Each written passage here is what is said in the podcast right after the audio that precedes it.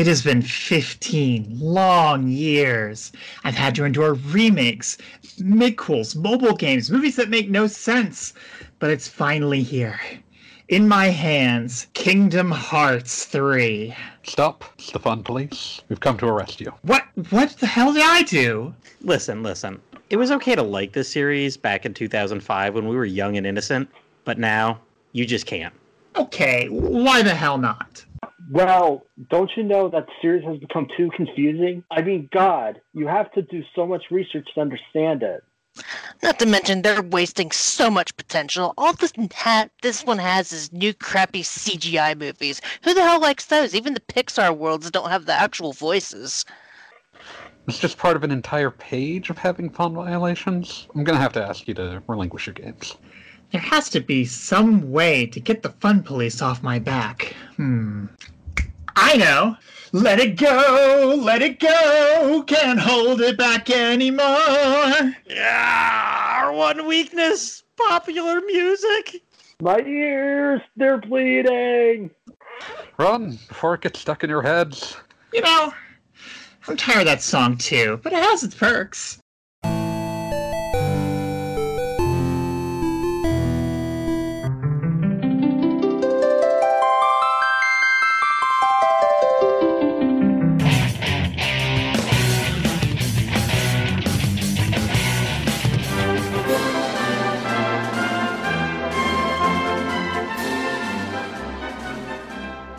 This is RPG Backtrack, RPGamer's official retro gaming podcast covering titles from the early days of PC gaming right up through the consoles of yesteryear. Join hosts Kelly Ryan, Matt Mason, and the estimable Mike Moehnke as they and their guests tell you what to borrow, what to buy, and what to relegate to that big backlog in the sky. Hello and welcome to RPG Backtrack, your regular deep dive into your favorite RPGs. We are, of course, a production of RPGamer.com, bringing you such fine co- podcasts like RPG Cast, your weekly news show, and Q&A Quest, your day- weekly RPG feedback show.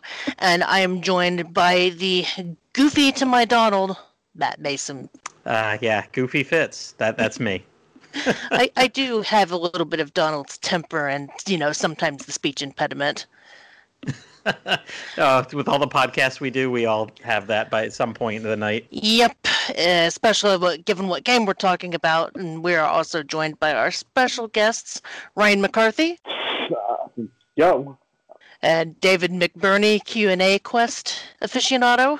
Uh, technically a legal copyright of the Disney Corporation until further notice.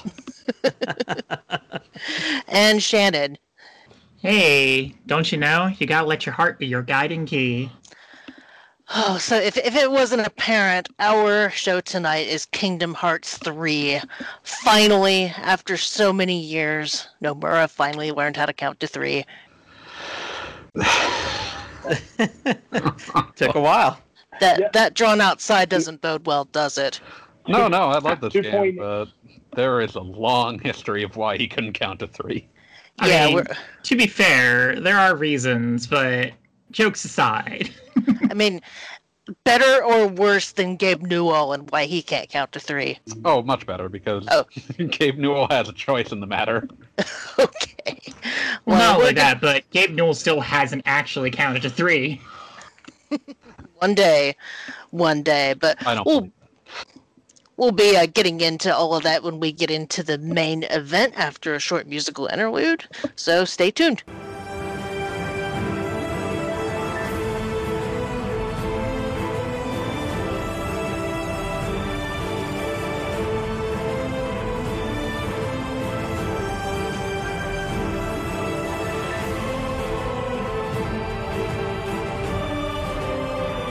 Are wasting no time getting this show rolling. This is, of course, the backtrack for Kingdom Hearts 3, released in Japan on January 25th, 2019, and worldwide on January 29th, 2019, um, both on Xbox, or, X- I'm sorry, Xbox One and PlayStation 4. Actually, the first time that this Kingdom Hearts series even has seen a showing on Xbox One, which is huge. What a strange place to start.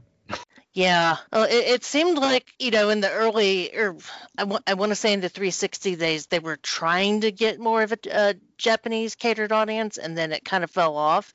And then this most recent generation with Game Pass, it just kind of started up all over again. Yeah, and that's actually one of the the one of the cool things too is that since that since three has come out on the Xbox, uh, all the other games for it are now available through Game Pass as well, which you know lets people who didn't invest in the Sony consoles or even the Nintendo consoles to be able to experience it. Oh, I didn't know that because I, I, was just looking up the all-in-one collection and I was only seeing that on PlayStation. Yeah, all-in-one's only on PlayStation, but on Game Pass, and I think you can technically buy it on the store. You can get 1.5, 2.5 that combined one and then 2.8 oh yeah you can get like essentially the story so far as they also call that package so i mean we've been joking about the, them having trouble trying to count to three. What was going on with the development of this game? Uh, oh it's a thing. Do you want the long version the medium version or the short version?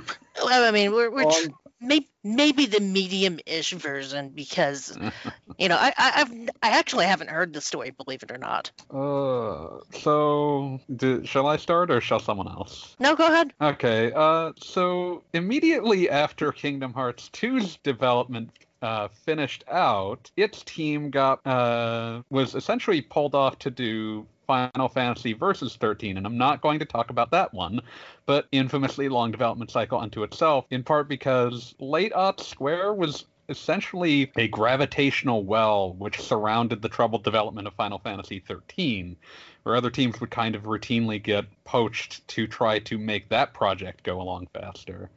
So Kingdom Hearts development team to that point was largely gone and since they didn't have staff for a full Kingdom Hearts 3, the uh, pursuit that Nomura took with, with smaller handheld games to sort of keep the franchise going. You got Birth by Sleep, you got, uh, you know, what eventually became Dream Drop Distance. Uh, 358 over two days. days. Yeah, Yeah, days, and then 358 days also- over two is, I believe, the way the title was officially pronounced. But yeah, Yeah, 358 over 2. And then also uh, Coded, which I think Which was a originally a phone phone game game. originally? Yeah, and then they ported it to the DS. So not as bad as it sounds on the DS, actually. No, it's actually it's actually quite fun. Yeah, no, I would actually say that's a better game than 358 Days Over 2 in terms of gameplay. In terms of gameplay, sure. Yeah, 358 Days Over 2 is I have fondness for it as well. But uh, Uh, yeah, I hadn't heard that bit of the story at all, so that no wonder we were getting so many portable games. yeah, it was it was a very troubled time for Square's development in general, as you can kind of tell if you go looking through all of their big budget games of that era. Uh, and some of the strangeness that surrounds all of those development cycles. Uh, Mhm. for Kingdom Hearts 3 proper, uh, its development seems to have started around the time it was announced, since they just they announced it with a trailer at I want to say E E3 2013, 2014, one of those two. Yep. Yeah, yeah, And it, it all it said was now in development. It was an entirely CG trailer, and it, it's quite clear that if they'd had something to show, they would have shown it. Uh, it seems Mhm. like it had just entered development at that stage. And it entered development in Square Enix's in house Luminous Studio engine, which was an engine that only went on to power Final Fantasy 15. Uh, about a year into development, they had to backtrack. Uh, like some sort of internal power struggle, struggle managed to finish uh, itself out because the development abruptly shifted to the much more industry standard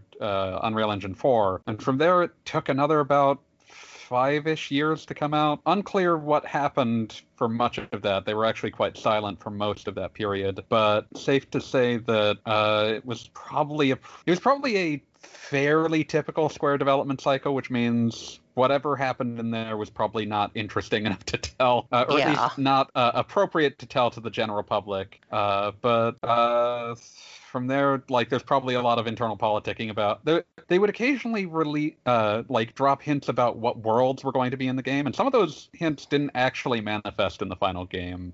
Which leads me to some other questions about. It seems like they had much more issue with getting Disney to be on board with what they wanted to include in this than they had in prior games. Mhm. Yeah, they ab- they absolutely did. Uh, there's a famous little tidbit uh, that's been going around that when they eventually decided to include Frozen in the game, they had showed Disney the um, the rendering that they had done of Elsa in the game, and Disney's like, no, no, this is you can't do this. You can't do this like this, and they sent them the exact rigging and everything from the movie to Square, and Square had to then figure out how to change it so that would work in Unreal 4 and have the hair right and all that other kind of stuff. Because Disney Disney apparently had an iron grip on Square for most of the development based on the uh, with the Disney worlds. Pixar was a lot better about it. So stuff like Monsters Inc.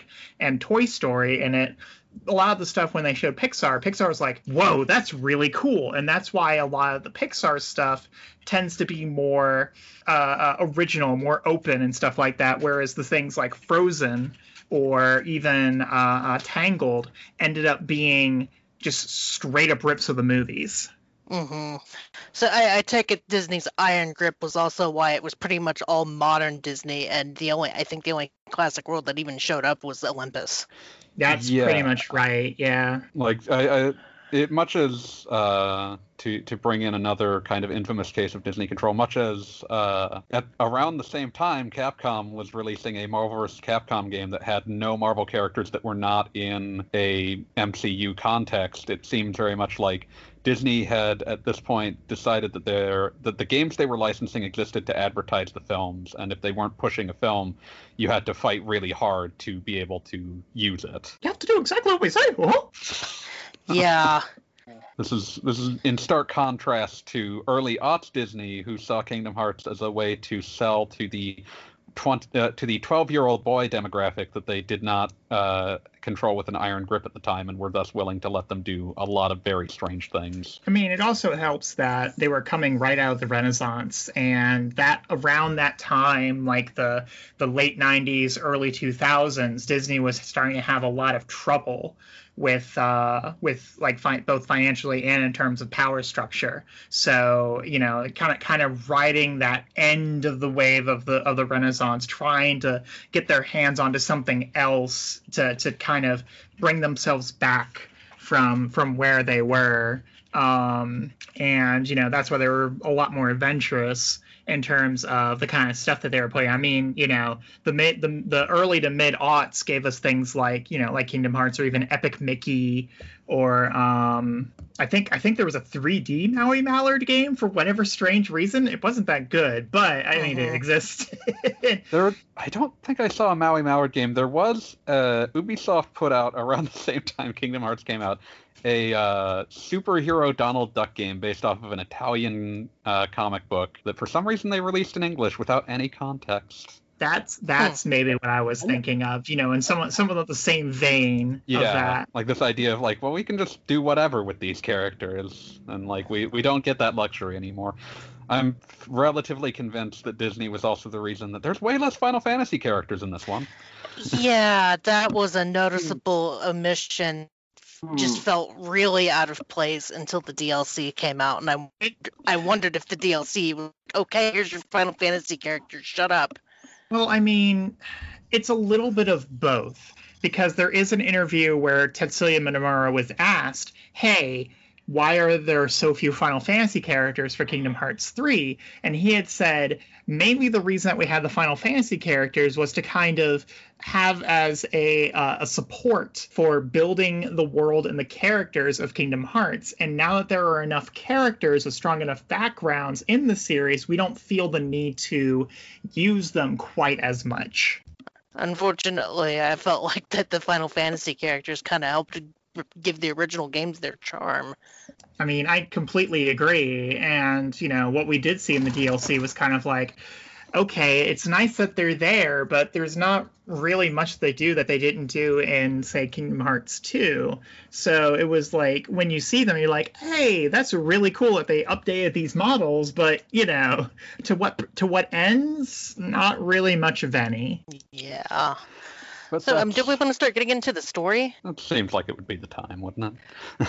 Um, now, now, as we all know, because I, I did a Kingdom Hearts 101 backtrack a long time ago where I tried to explain all of this stuff. Um, game has a long, confusing story, and they know this and they know that this was probably a lot of people's first game in the series. So they put in a summary of the like the past 15 years of games. And it was actually a pretty neat little summary. I think it showed up in like books at the very beginning that you could just kind of read through. Yeah, no, um, it, it was even more than that actually. It was a it was a whole little other section that you could go to on the title screen. It was like a narrated um I want to say almost like a movie. It felt like a little primer in a way. It Mhm. actually like had cutscenes and was, you know, had dialogue and narration saying everything that had happened with every single one of the games, which I thought it was it was actually quite excellent. Was it narrated by Tirothy? I believe it was, yes. Okay. I, I only watched a, I think I only watched like the last couple of chapters just to kind of refresh my memory. Yeah, I, I watched the whole thing before I played the game. It's like, huh, let's see how good this is, and it was, it was very good, and it was it was kind of interesting just how much of Kingdom Hearts One they glossed over. Yeah, because Yeah. one just kind of set up everything, but given the confusion now, it just kind of feels like I don't know, like a drop in the bucket compared to other stuff like Chain of Memories and Two and yeah, because like those. they for one, all they said is this stuff happened on the Destiny Islands.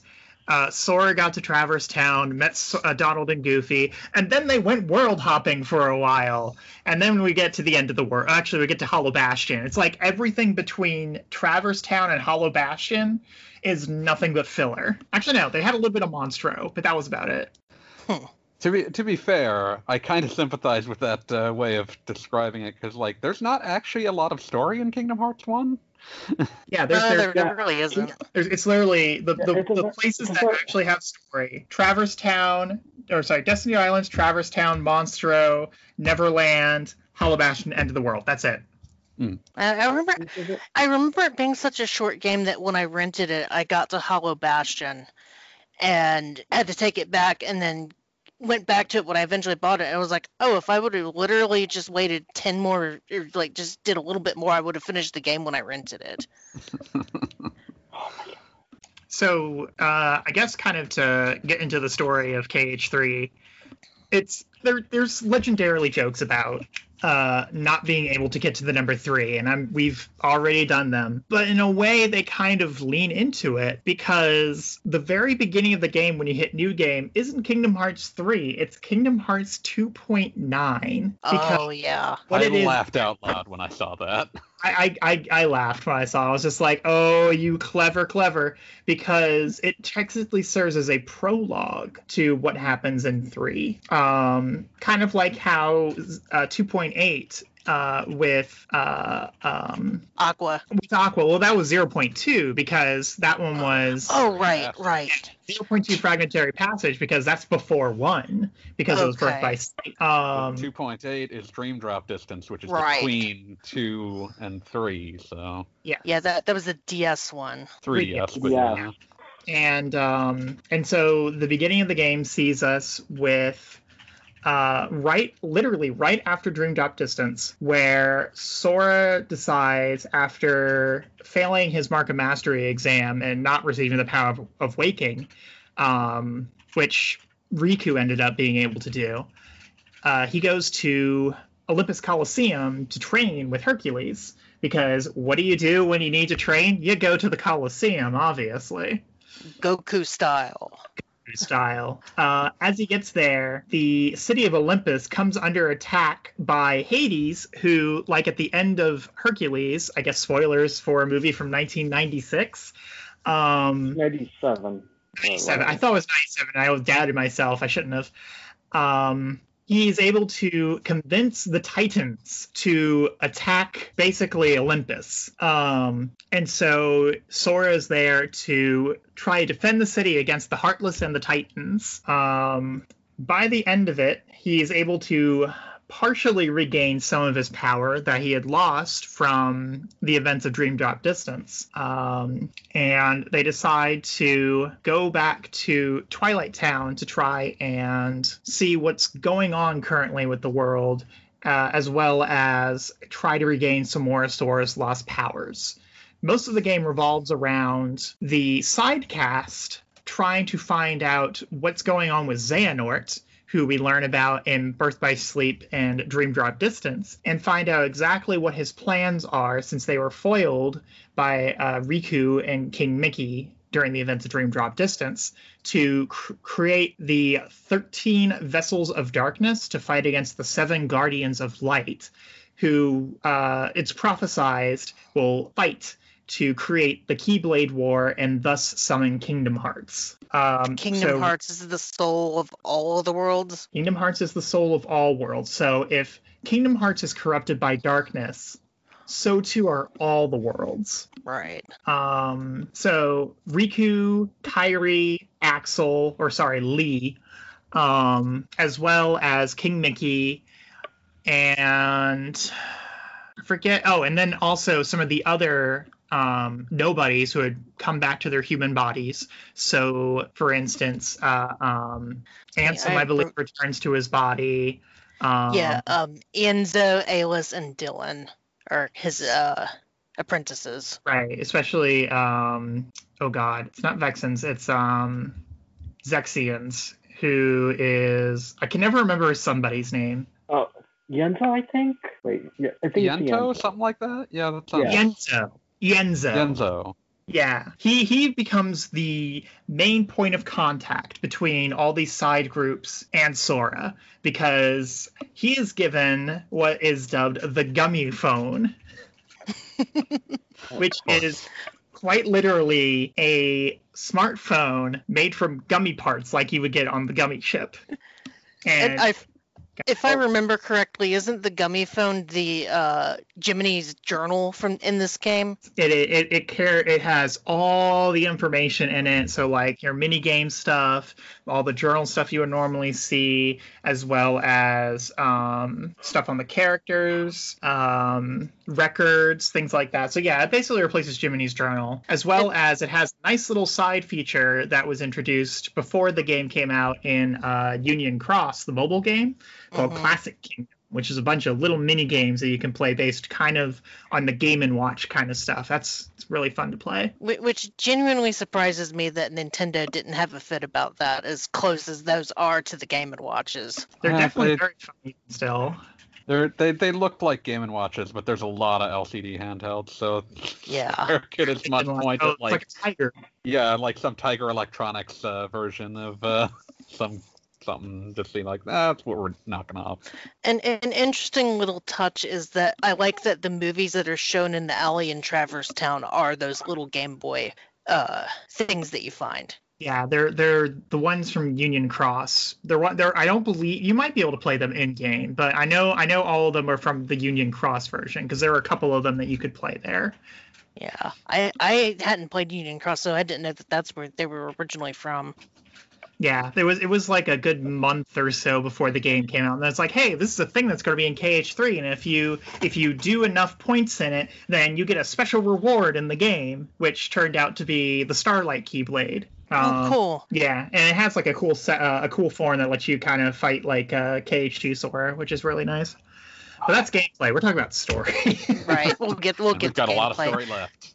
Though I, I will say I do love the glow up that Traverse Town got. oh my gosh, it's so beautiful. I, like I that think. I spent like an hour just running around there looking at stuff. That's how cool it looks. I thought I thought it was Twilight Town. Yeah, It is Twilight Town. You're right. They look very similar if you aren't thinking too hard about it. Yeah, Twilight, Traverse. Uh, They serve a lot of similar uh, beats, except one's in KH1 and one's in 2 and 3. Yep. So that being said, uh, I believe the only returning world other than Twilight Town is Olympus Coliseum. Well, and the end of the game, but we'll we'll get there. Yeah, that's that tallies with my memories as well. yeah. Yeah. Uh, How how quickly can we sum up the story? Because it's like I feel like there's a lot going on and not a not a lot going on at the same time. There's- Okay, so after the like I said, the main crux of the story is trying to get Sora's powers back that he lost at the after the events of Dream Drop Distance. And he goes to various worlds, and there he encounters members of the new Organization 13, which is basically the old Organization 13 minus the members who who got their bodies back, with the addition of a couple of others like Young Xehanort, um, Ansem Seeker of Darkness, who is the one that was played by Billy Zane in the first game and the one that uh, Riku took the appearance of. Um, as well as the Riku replica, who is basically brought back by Vexen um, using the replica technology, which is explained more in, in uh, uh, Kingdom Hearts days. Um, so they're trying to see if they can't find more of the pure the new pure light so if you remember from kingdom hearts 1 there were seven princesses and those were like the classical princesses like snow white alice who i guess is a princess in kingdom hearts parlance uh, princess aurora cinderella characters like that. And they're trying to find new lights to serve as the uh, the lights of the original seven princesses so that they can summon kingdom hearts. So it's characters like Elsa or um, uh, Rapunzel from Tangled. Um, and they also are trying to do things like create artificial hearts to try and coax Kingdom Hearts out. So you go to, a lot of plans, but all for mostly the same purposes. It's pretty much all for the purpose of, of it's all for Xehanort's purpose of summoning Kingdom Hearts and recreating the Keyblade War. So you go to all these different worlds. Um, there's Frozen, or for the movies, there's Frozen, Tangled, Toy Story, Monsters Inc., Pirates of the Caribbean. Um, oh, that's a returning world, yeah. Yeah. What, Pirates? Yeah. Oh, Pirates was in two. Technically, yes. Even though you don't go to Port Royal specifically in it. Yeah, it's actually a much different world, but we'll get into that in game. Yeah. Yeah. It's honestly very, very fun with it. Uh, let's see. San Francisco. San Um, Francisco, Big Hero 6. Big Hero 6, which I was really surprised about that they included that because Big Hero 6 wasn't exactly the most popular of films, It but was supposedly big in Japan, and I think that's why it happened. that's. Yeah. And weirdly enough, it's also a Marvel property, so Although Disney doesn't consider it a Marvel property anymore, so Uh, there is just that. as just as an aside, if there's a Kingdom Hearts 4, I really want Zootopia. Oh, that would be fantastic. Get, get like the little form things like we had with the Pride Lands. Yeah, get, Cat, Goofy can be a different kind of turtle again. uh, Goofy. No, I think Goofy will just be like a regular dog, and Donald will just be a regular duck. Even though Zootopia didn't have any avians. I'm I'm just thinking about how much it destroyed me that like Goofy was a turtle in Atlantica and a turtle again in Pride Land. So I just want I want the hat trick. I want three different turtle Goofies. so as they're going around these worlds um, they're slowly foiling the plots of the new organization 13 um, of note my personal favorite event going on with that is in monstropolis which is the monsters inc world uh, you eventually come to confront uh, i believe it's the riku replica and oh no no it's not it's Van- Vanitas. Yeah, That's- Vanitas. that's also part of the new organ. I always freaking forget Vanitas for some reason. Also because I always pr- mispronounce his name Vanitas, but you know. Um, and of course, this there's a little bit of plot in there in terms of you know finding out about all the heart the horts the hearts sleeping in Sora because he technically has three hearts in him, which you know, okay.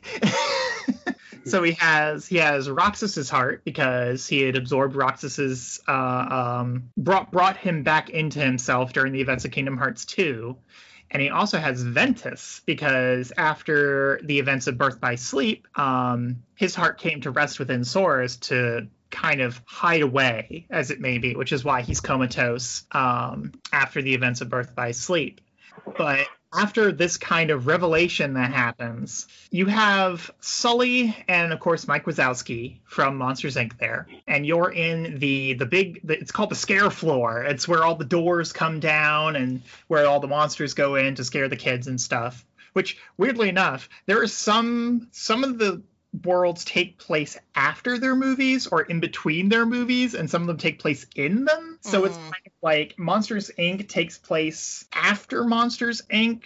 kind of but before they switch from screams to laughs because randall is still there but they haven't started taking laughs for power as opposed to screams. But toy story i think is between like two and three because that's what Andy's room looks like. And then, of course, like uh, Tangled is during the events of the movie, Frozen is during the events of the movie. Uh, San Francisco, I believe, is either during or just after because Baymax is already there and they're already all together doing like training and stuff like that.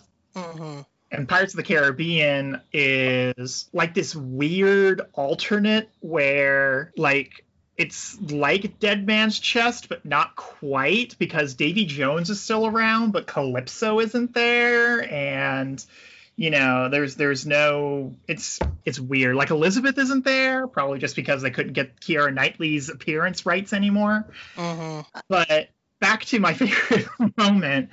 Um once vanitas has kind of revealed this whole entire thing about all those heart hearts resting inside of sora he like is pointing his keyblade at him and is be like oh i'm gonna get you ventus because you're a part of me. And mike on the sly has summoned a door to come down and hit and fit to the thing. And sully sneaks up behind vanitas grabs him by the arms and pins him. Mike throws open the door and Sully yeets Vanitas through the door and shuts it. I'm like, oh my god, I love it so much. And, and then don't they throw the door in another door and then shred that door? yes, Oh my that God. exactly what they do. It's just, it's so good. Yeah, that that was pretty hilarious. I I think I laughed when that happened. like I, I want to say of all the worlds, Monstropolis is probably one of the best. It's just like I think that harkens back to the fact that Pixar was so much more open about the things that Square could do with their characters compared to what Disney as a whole was. Hmm So you liked Mo- the Monster World, even despite the fact that Goofy and Donald were both nightmare fuel. I don't really see them very much as nightmare fuel all that much. I mean, I played Resident Evil. What can I say? Goofy's appearance kind of bothered me, and what's worse is that there's a Funko Pop of that. Oh Jesus. Still, I mean, still many many Funkos look at least a little cursed. I'm not going to blame it on that. I, I, had a little giggle at the beginning when Boo was there. Actually, yeah, that was the other weird thing about that world because it was them trying to get Boo back to her to her home. Um, so I have, gosh, if I know when exactly it takes place in the movie, but um, but because uh, Donald is a Cyclops. And the only other one-eyed person that Boo knows is Mike. Points at Donald and goes, "Mike Wazowski!" hmm like, oh my god, boo, please. My It's heart. adorable, so adorable, and and Monster Sora is adorable too.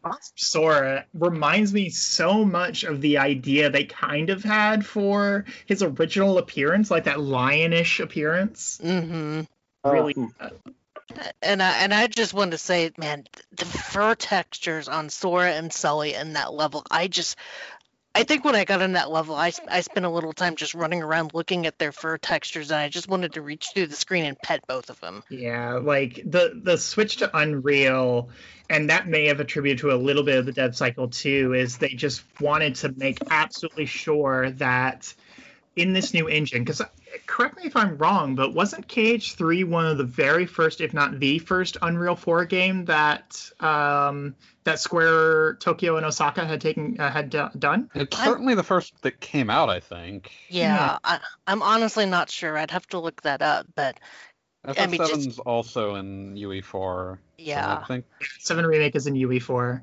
Like I, I feel like I feel like they're definitely much more committed to it because there's like, man, this is so much easier than using all our freaking all our like in-house tools. Oh man, Mhm. the the the battles over the in-house tools. Oh,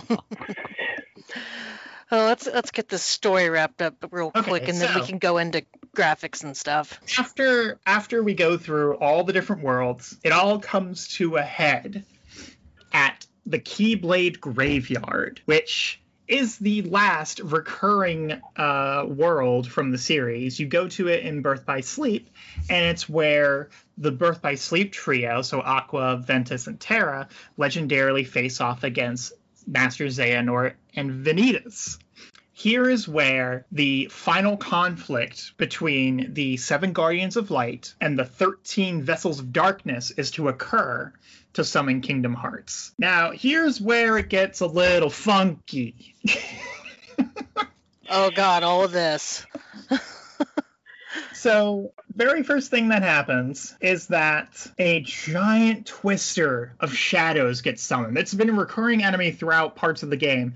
That it's from the end of Fragmentary Passage. It's this. It's called the Shadow Tower, I think it's called, and it's basically just a giant maelstrom of the little the little guys. I call them Alberts sometimes, just because of speed running, but the little shadows, and there's thousands of them and it see it basically whisks everyone away and in order to uh, defend against it oh correction no hang on i'm a little too far ahead Uh, yeah, I was about to say, you think you might be skipping stuff?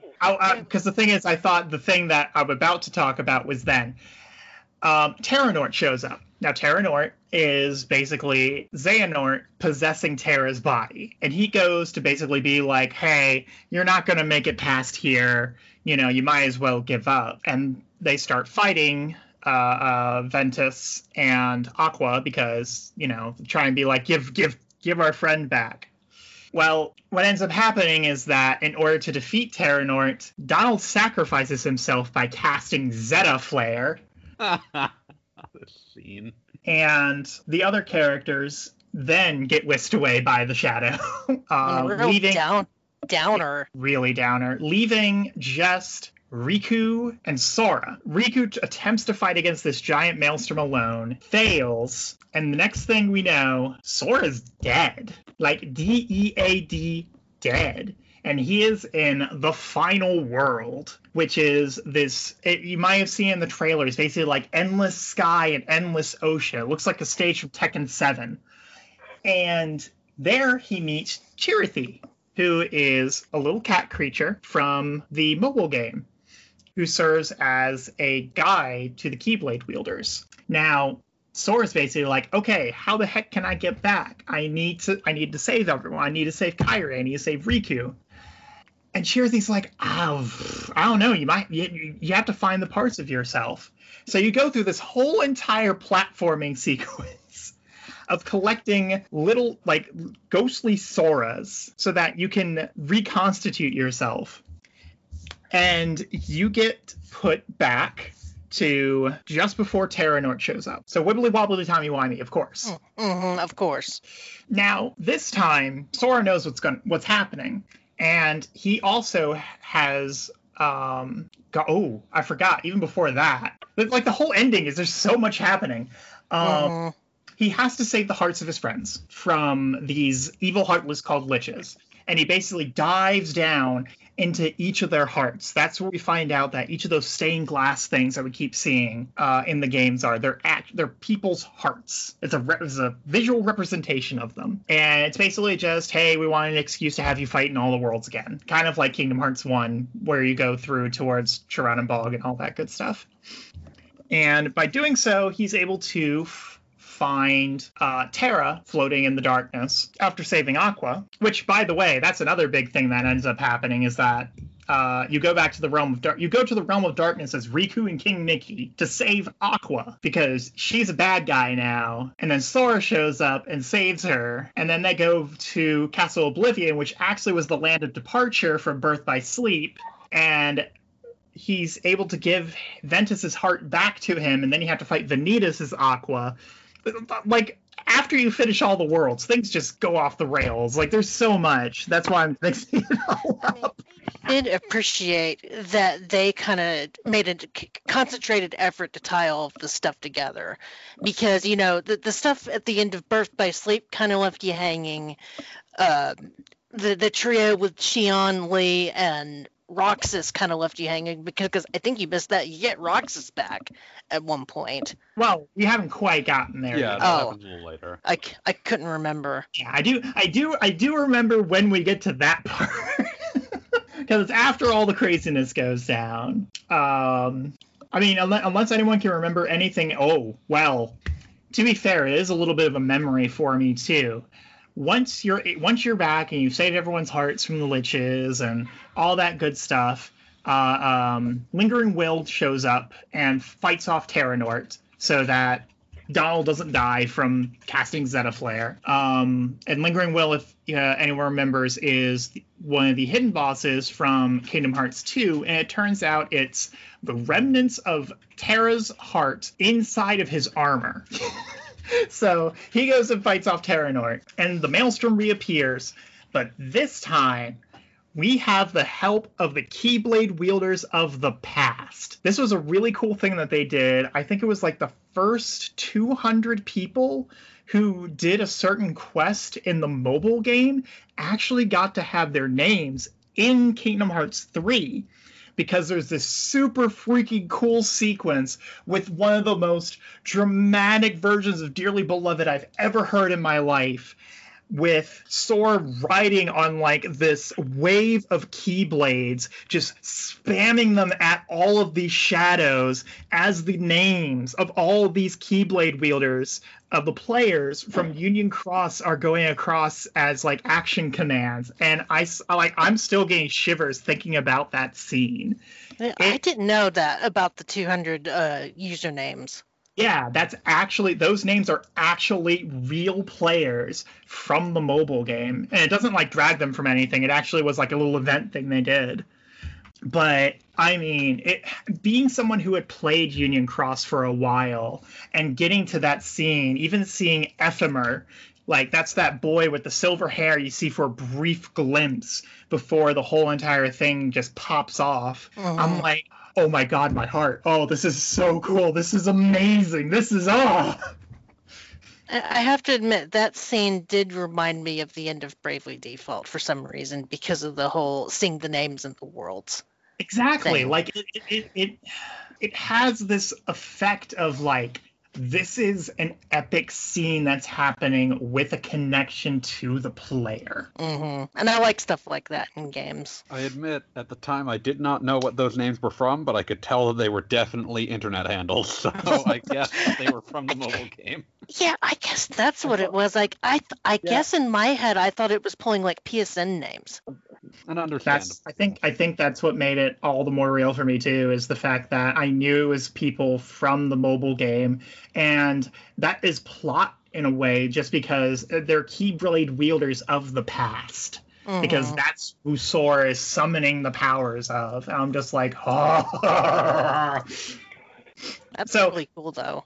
Oh, it's so cool. So after all that goes off, it's just like, yeah, we're we're here and we're gonna go ahead and fight the new organization. You go deeper into the Keyblade graveyard, and it's basically a big old boss rush. And you fight alongside different people. So you have one where you're fighting with Aqua and Ventus. You could choose to play as either Aqua or Sora, which is really cool at that point. Um, against it's against Terranort and one other, I think. And basically, what ends up happening is we find out that the Guardian that um, I don't think it was Ansem Seeker Dark, no, because that was with Riku. Um, the Guardian that Ansem, quote unquote, or Xehanort basically is able to summon is actually Terra's heart imprisoned. So what ends up happening is you beat all that, and Terranort kind of chains Aqua and Ventus way up in the air, like he's going to drop them. And his shadow is actually, or the Guardian is able to finally tear off the the the tapes that are holding his mouth together, so that he knows that. Um, ow, sorry. so that he can save his friends. And so uh, Terra's heart finally comes back to his body, and the Birth by Sleep trio are reunited which is like, oh yes, and all crying and everything. It's like, oh yay. Mm-hmm. The next set that you end up going to has Kairi and Lea, and you're going against Larxene, Marluxia, and Xemnas. Oh no, no, it's Z- it's Xemnas, a hooded figure, and I forget who the last one. So maybe it was Terranort, Larxene, and Marluxia. No, because Xigbar was in there. Gosh darn, there are too many bosses at the end of this gosh darn game. Yeah, it's Is really. Frike involved here? I forget. Uh, Braig is involved, or Xigbar technically, because he went back to his his nobody. Oh, nobody. yeah, he just decides he's going to be called Xigbar now. yeah. Yeah, Uh, that, at- at the end of this, there's too many bosses and too many Xehanort forms to remember at this There's only point. four, thank God. But I had a good time fighting them, but yeah, they're hard to recount. Mhm. yeah, they're really they're good boss fights, but there's a lot. Um, so basically, what ends up happening is that you have this hooded figure who seems very familiar and has a keyblade. You're like, whoa, what the heck? Along with Xemnas, and Xemnas breaks Lea's keyblade. Um, one of them captures Kairi, and what ends up happening by the end there is that you just have Lee and Sora but Sora knows who this mysterious hooded figure is because no one else can remember this person because she didn't want to be remembered because it's Xion from Days. Oh snap! And so she's crying, she's just like, oh my god, oh, people remember. And the crazy thing happens where from the sky, a massive strike to the ground, and there, in the flesh, wielding both Oathkeeper and Oblivion, is Roxas. Woohoo! And at that point, you have the Days Trio versus Xemnas, and you can play as Roxas, and it's really cool. and so, at that it- point after that, the Days Trio are finally reunited, and that was the most bittersweet for me because of the events of Days. Yeah, Days was pretty sad. Not a not a happy game. Not a happy game at all. No, not really. it's not. And then, if I remember correctly, now that now that everybody's back, we have a scene with Xehanort pretty much uh, making Kairi disappear and freaking out Sora, Mhm. and then that kind of leads into the last events of the game. Yes.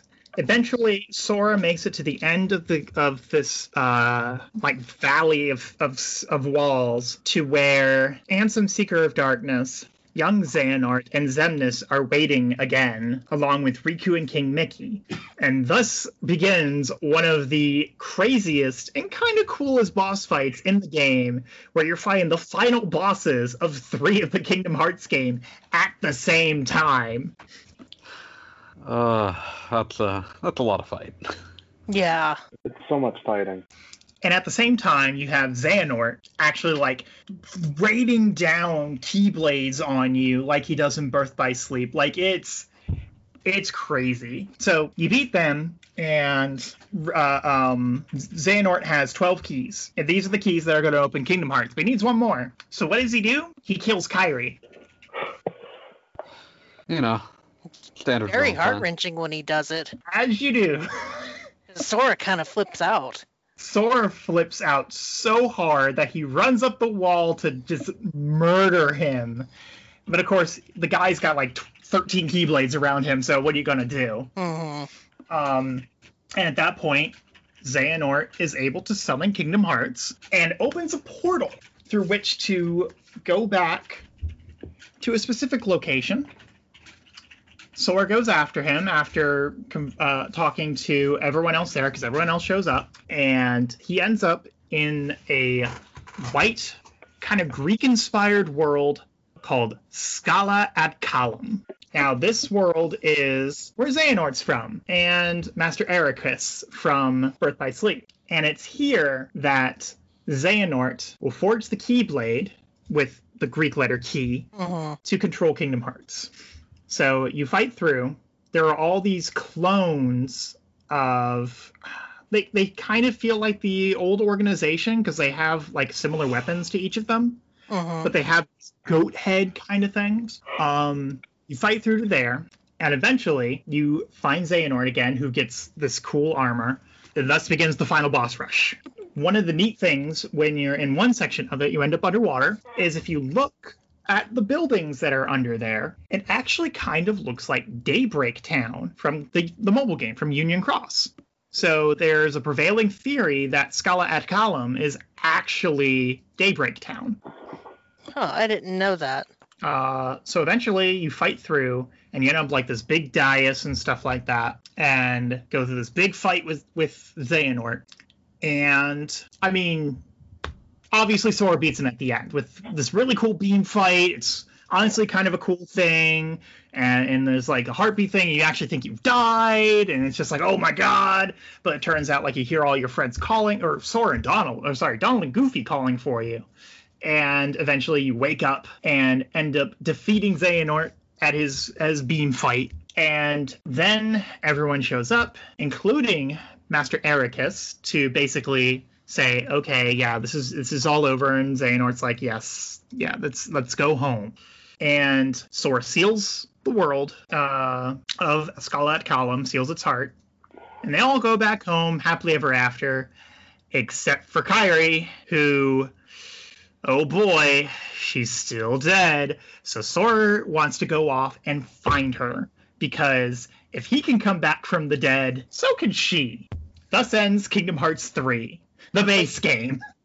I was gonna say, wait, aren't you forgetting that he does find her and she comes back and then he fades away? Oh, Yeah, that's in the base Well, game. fine. To be We'll get there. to be fair, they kind of gloss over it. Because at the time, I did. It was hard to tell what happened because when he faded away in the final cutscene, it was like, was she just hallucinating him, him or what? Yeah, because like that ending cutscene does take place after the DLC. Right. Uh, so do, do we want to go? though it's in the base or- game. And we we could quick talk about the DLC because it's it's not very long. It's why It's I a bunch more regretted. boss Spend, hence why I regretted spending thirty dollars on it. I mean, I enjoyed most of it. It's mostly, it's interesting because it starts out with Sora, you know, going off to find Kairi, but then we find out that Sora is an abomination against nature because he came back from the dead. so he finds out from Chirithy that he needs to, if he wants to bring Kairi back, he can't be there too because he's an affront to nature. And thus, what ends up happening is you go through part of the final world again, and then you end up in Scala ad Caelum. What the hey? At the same time that Sora, Donald, Goofy do.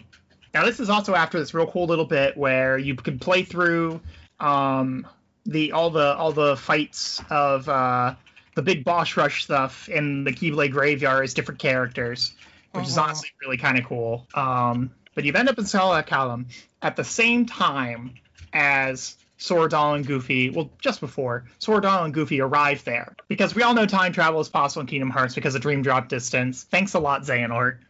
And you're going through basically a part of the game, a part of the city that isn't in the base game. It's not there. So it's brand new stuff, and it's really kind of fun to navigate through. Yeah, it's huge and kind of confusing. Absolutely ginormous. Remember, it.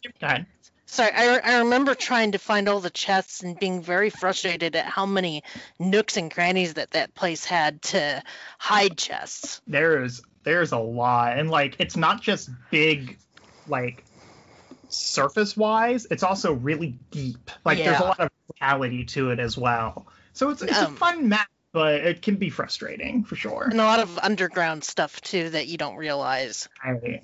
But you're going through there to find pieces of Kairi's heart because Xehanort shattered it. He shattered her heart. And when you find it, you're able to basically save Kairi. Um, but at that point, Sora has to fade away. There's one last fight in it. I'm trying to remember what it is. I know that there's the thing where Mickey is moving at Oh. a snail's pace. Right. Yeah. That part was so cool. It's like Mickey is like in space, like in the sky, and there's all these Xehanort clones that are like trying to beat him down and stuff, and he's just like walking towards this this keyhole, and it's oh man, it's so cool. Do you want to briefly touch on the Verum Rex thing that this goes into as well? Oh yeah, cause That's That's- after the next bit. True, true. yeah. And there was another bit, and I think it was in the DLC, where you were pointing a keyblade at a star to kind of connect all of the worlds. Yeah, and eventually it Yeah. just kind of explodes with stars. it's so cool. It's such Yeah. a neat game. Yeah. it's like trying to connect all the worlds so that you can actually finally defeat Xehanort. Um, but afterwards, Sora fades away, and they're kind of like, okay, we gotta we gotta find Sora. How do we find Sora? Well, let's go into his memories. So Cid, here's where all the Final Fantasy characters come back. Cid is able to build a data Sora, kind of like the data Sora from Coded, and thus begins the Data Organization fights. Which, if you've played Kingdom Hearts 2 Final Mix, you'll remember as being brutally hard versions Yeah, of the organization. Ugh. I couldn't finish any of them. Um, I ended up starting a new game plus in easy mode, but then I got distracted by shiny things and never finished it. That's Just so basically that I could do the data fights. it's either it's either you do it in easy mode or you have a really really good main game file because you can actually just carry over that data Yeah. into it. So like have the ultimate weapon, which is completely busted in Kingdom Hearts 3.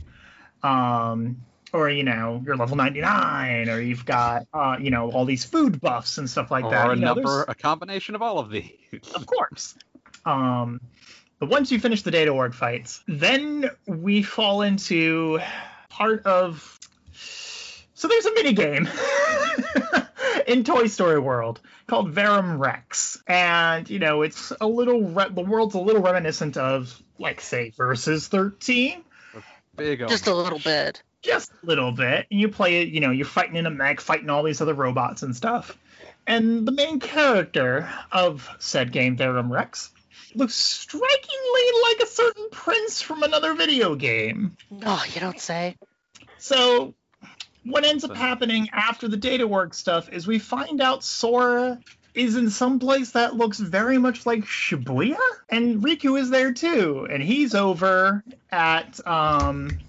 Oh gosh, I'm trying to remember where it is. It's it's the the the administration building in Tokyo, um, and it served as like the um the inspiration for the the main castle thing in Insomnia in 15. I'm trying to remember which part of Tokyo that's in. And th- this this all happens in the uh, secret ending, by the way. Yeah, you do see this in the secret ending. Like the secret ending isn't KH4. It's actually talking about the end of Remind, the DLC. And you end up fighting this guy who looks startlingly like Prince Noctis, but his name is Yozora, and he's a really stupid boss fight. And the game doesn't. And the game has the, the DLC. I recall having two endings, depending upon if you beat him in that fight. They're not that different. they're they're not that different. There are two there are two endings to it, but they're not that different. The only thing that I knew is that I looked up one of them, and it's basically the original trailer for thir- um, versus 13, but with uh, Yozora in the back of the car, and not Noctis. Yeah, that is that is the joke at the end. Yeah. So one thing we also kind of skipped on on the ending is definitely a tie into Kingdom Hearts 4. Speaking of things that tie into Kingdom Hearts 4, so it also kind of ties into the mobile game. Braig, who we also know as Xigbar, is dragging around this thing called the Black Box, which is a thing that Maleficent and Pete have been searching for the entire game. Turns out that Xigbar had it all along drags it into the middle of the Keyblade graveyard. Well, he's just like, ah, took you guys long enough. And from out of the shat, well, the shadows, kind of like you know, out of slightly out of sight, are four of the guild masters from Union Cross slash. Uh, Kingdom Hearts Key, Ira, Invi, Aced, and Gula. And it's kind of like, you know, what what's going on here?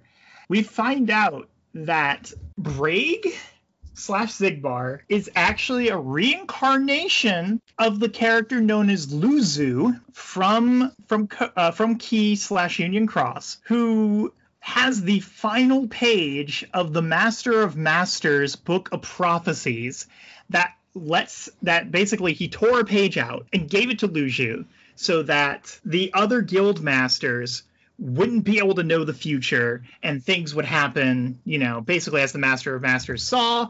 If you look at the key uh, the keyblade that that Luxu slash Braig slash Xehanort has it has a little eye on it. It's called the all-seeing eye and the master of masters can see everything through. It's oh my god what? At the end of it you find out that it's time to find out what's in the box uh, let me let me tell you what's in the box and it cuts and you're like i want to know what's in the box Yeah, yeah, it gave me a Pulp Fiction vibe there. Um, all the, all of these characters are from the movie that was in uh 2.8, by the yes way. that was that was a um, back cover and it's basically a recounting of some of the events of key um, starting from when the master of masters is kind of like telling the guild masters about the the book and all that stuff and leading into the keyblade war. It was like man I, I liked that movie and it had some like mystery to it but i felt like there was no payoff It- with that damn black box It doesn't help that it's a movie version of an ongoing game that also takes place hundreds of years before the actual events of the series that are still trying to be resolved by the end of it and still aren't resolved, which is probably the tie in to the next arc because that's actually one of the big things that was mentioned by Nomura is that Kingdom Hearts 3 it's not the end of the series but it's the end of the Dark Seeker arc which is this is the end of Xehanort's story. Yeah, Yeah, I'm, I'm, I'm fine. I'm done with him. yeah Hey, me too I'm, i'm I'm strapped into this ride and I'm gonna keep I'm gonna keep going. oh, I'm gonna I- I- keep playing. I'm just I'm glad I'm perfectly fine with having a new villain or whatever. Oh yeah i'm i'm i want to have a new villain and i kind of want a fresh start not with all this kind of time travel and the end of the world kind of stuff not that i don't mind the stuff mind you it just it, it would be nice to start over I have a feeling well i think we've been going for about an hour now why don't we take a short break since we're done with the kind of long story and then we'll get into talking about the gameplay and mini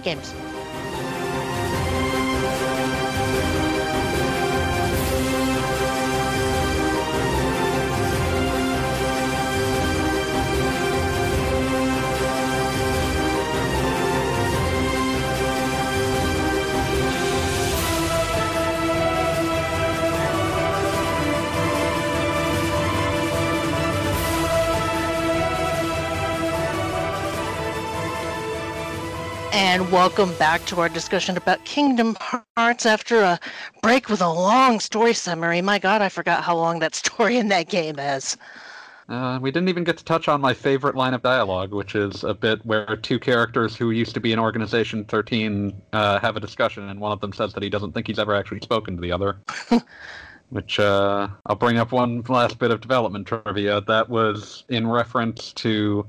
Is one of the only games Nomura actually wrote, and uh, he brought up prior to the game's release that he realized while writing part of it that he didn't know if any if two of the characters had actually spoken in the past, and so that found its way into the conversation they have. It might be a sign that he has too many characters in this series. oh It's, I mean it's more he's not the primary writer. Uh, there, there's that, and then you know you can also read into that a little bit in that the two of them are technically from the time of the Keyblade War, so it's kind of like, have we actually known each other before? There's a lot going on, but That being said, we still don't know who uh, Luxord was. yeah, one day, someday. and Someday, he, he's my favorite one too, or my favorite at least of the Organization 13 people. Hmm. Even Yeah, though like his he- boss, even though his boss fights do make me want to tear my hair out. yeah, I think I think out of all of the organization, he's the only person we actually don't know is somebody for. But we've got we've got a lot of lore uh, that we've gone through, and we should probably talk a little about the uh, Gameplay. game. Yeah. Yeah, because I I feel like that the combat and just overall action in this game is the best that the series has ever been. Oh no, absolutely. Uh, they really they did like a rework that kind of uses Kingdom Hearts 2 as a base, but made like a very different style out of it. Like they they kind of tried to move away from the idea of like each keyblade as a direct upgrade and tried to make them more like each of them corresponds to a sort of fighting style. And certainly there are better ones, but it's uh, it it gives you a lot more options. Yeah, I, I appreciated that a lot more because it, it you know once you upgrade a keyblade blade, you're kind of not using the other ones, and just letting them have their own purpose kind of helped. I don't know, make them feel more worth it. Yeah, and they all have uh, they all have like different. You can swap. You can have like three of them equipped, I think, and swap Mhm. between them, and they all have like different special form changes that they can go into. It's a really like it's a very chaotic combat system, but it's very it's very well put together and much like. Uh, Oh, that was actually the other piece of DLC. That this one was free. It was like a content update, but they actually added a critical difficulty mode uh, post-release. And if you've played uh, any of the other games on critical mode, you know that the uh, action is actually very strong, and it's much more emphasized in critical mode. So I think that's probably I. This podcast is making me want to replay it, so I think that's how I will be replaying it is on critical mode. Yep, I, I love the combat. Um, to me, it reminded me a lot of Birth by Sleep, which was my favorite combat system out of the entire series, just because it felt so visceral.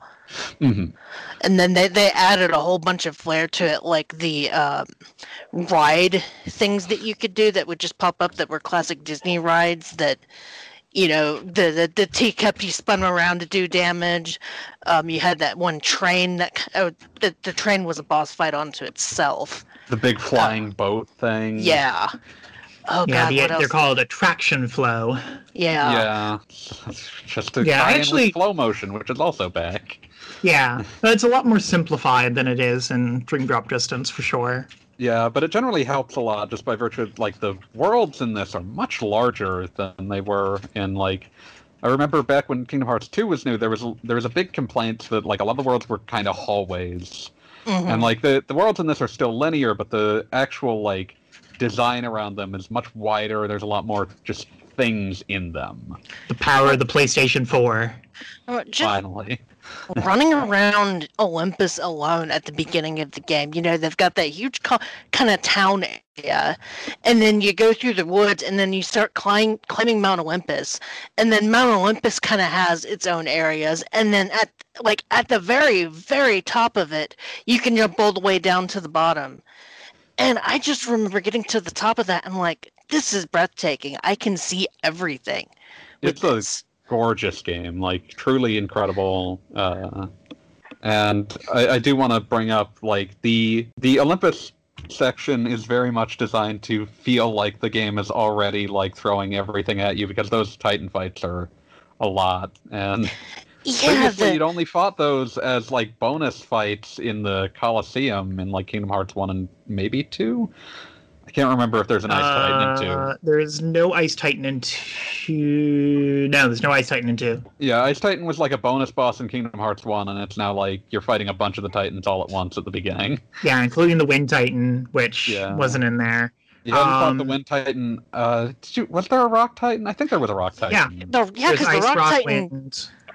The Rock was Titan in this game felt like No, it uh, didn't keep Shadow of the in Colossus. But yeah, no, it's, it's very much like just this kind of scale of boss fight that you don't see in basically anything, let alone RPGs. Yeah, and even the mob fights, like the very first mob fight they throw you into, there's got to be at least 10 or 12 enemies.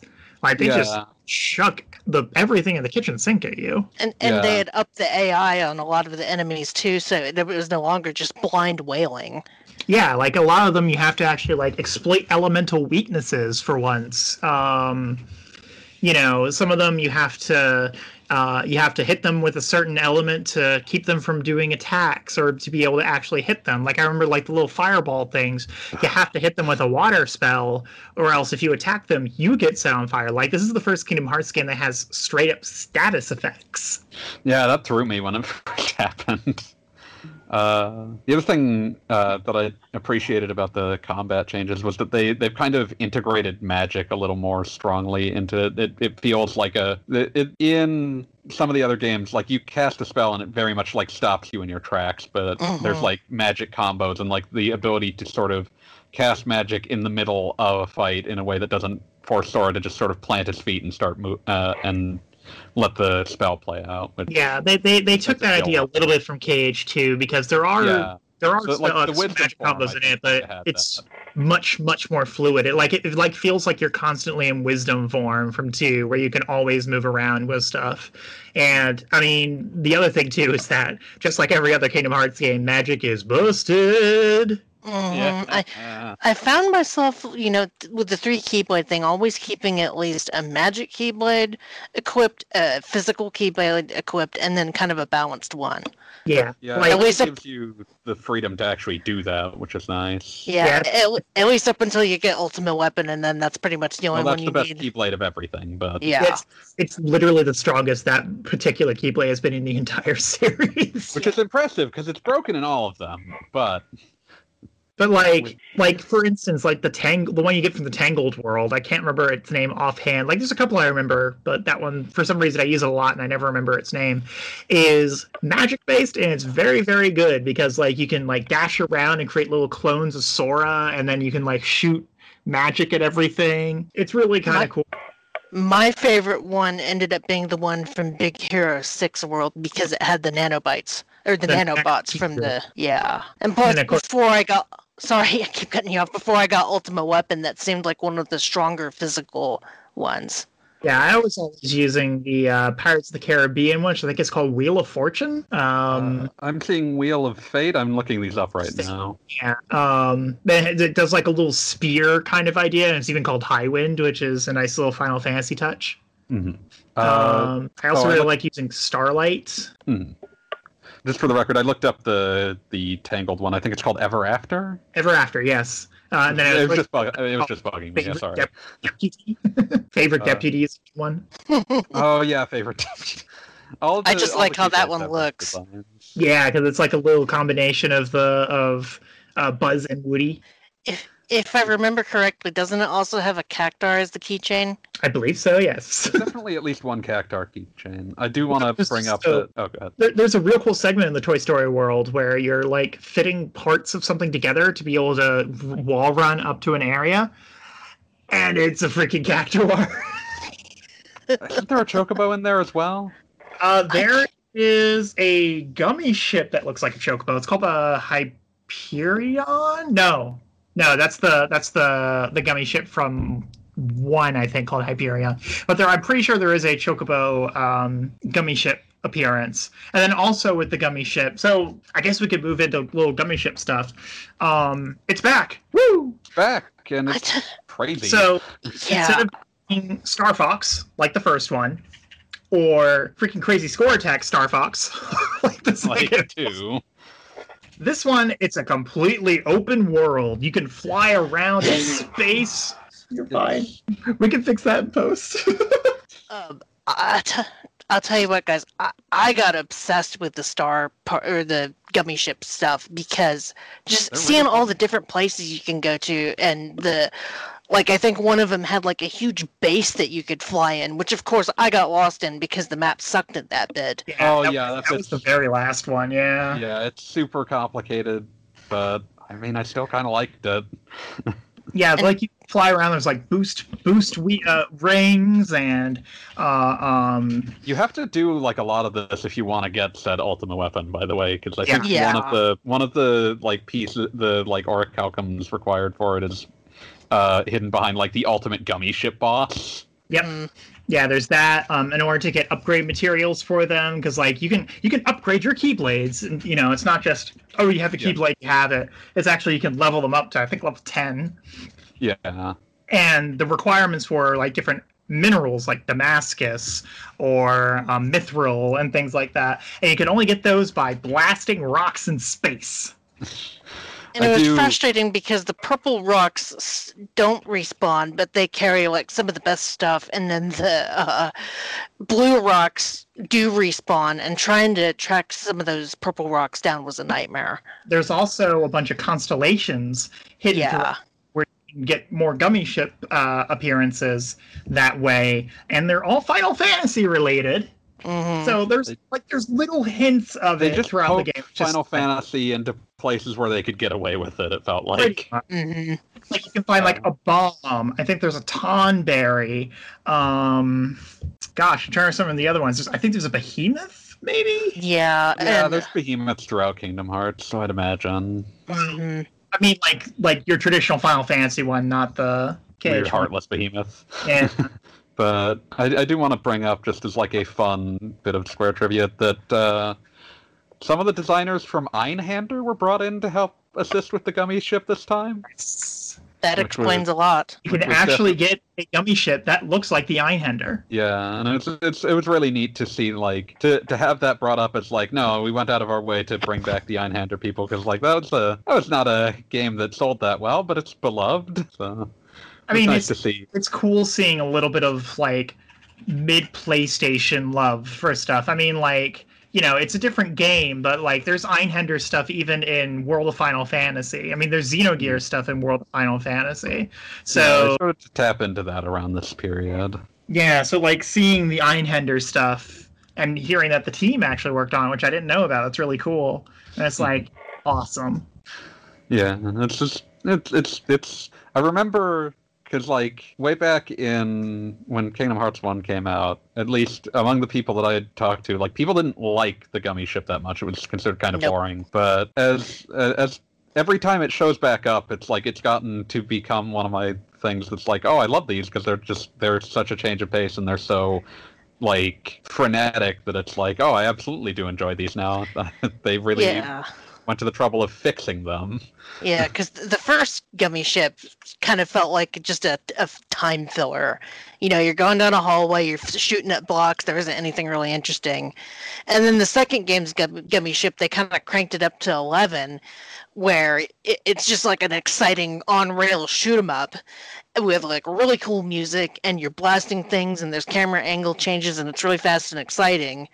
And then it's like this third one just uh, complete open world make your own gummy ship and go take it out in space and just blast stuff and i i couldn't get enough of it i think i ended up put, putting more of my hours into this game in the gummy ship stuff than the actual gameplay Uh, one Yeah, other thing. Go ahead. Okay. Oh no, you go ahead. Um, I was actually going to move on, so go ahead. Oh, I was going to move on as well. So Oh, okay so kind of in the vein of like collecting stuff too, because like you can find the constellations, you have all the materials and stuff like that. Um, the gummy phone has a neat little feature that it's just like, oh hey, we have a plot reason to have a gameplay feature. It has a camera on it because as smartphones do, oh man, and you can um you know have Sora take pictures either of himself like have a little selfie or of things in the world. Well one of the things that you can find are they're called lucky emblems. And they're basically environmental aspects that look like Mickey Mouse, basically. Mhm. it's you know the It's on, like, circle with the two Disney mouse theme ears. Parks, I think. yeah it's it's called hidden mickeys and it's something that's pretty much in every aspect of disney like um there's an enti- there's entire websites dedicated to like finding all of them in the movies and then there's books dedicated to like finding them all in the uh, theme parks so i appreciate that they finally brought that element into the game where yeah you're looking around and if you see a, something that looks like a mickey mouse symbol you take a picture of it and And guess what it is? but, uh, and you know you end up kind of like just scouring the planet trying to find some of them because some of them are very tricky. Like i remember the one one of the ones in olympus you had to look at the trees a certain way yeah, you can end up having to do like weird camera tricks to try to get them to Mhm. look right. And like, there's a sound cue. I forget what it is, but I think there's like a sound cue when you're near them. yeah donald or goofy will say oh a lucky Oh, this- emblem yeah, lucky emblem, and it's like eventually, it, like once you're scouring for the last few and you hear that, it's like I I can't see where it is. Are you just hallucinating Mickey's now, Mhm. Donald? But you get a bonus Well- for getting all of them, so I did it. Uh, D- Donald and Goofy do kind of get annoying while you're running around because there's also a cooking mini game, and when Donald and Goofy Oh, see anything, uh, look, there's some ingredients. I can't do the Donald voice. It's like, No yes, one should try. yes, Donald, I know there are ingredients. We're not doing that right now. We're grinding. Listen, I will run through them when I need them, Donald. I promise. Yeah. And th- I, I think that cooking mini game was my least favorite of the mini games, just because of how it it was basically like WarioWare, where you have to do certain action with the control sticks, and some of them are so finicky, like the stupid egg ones.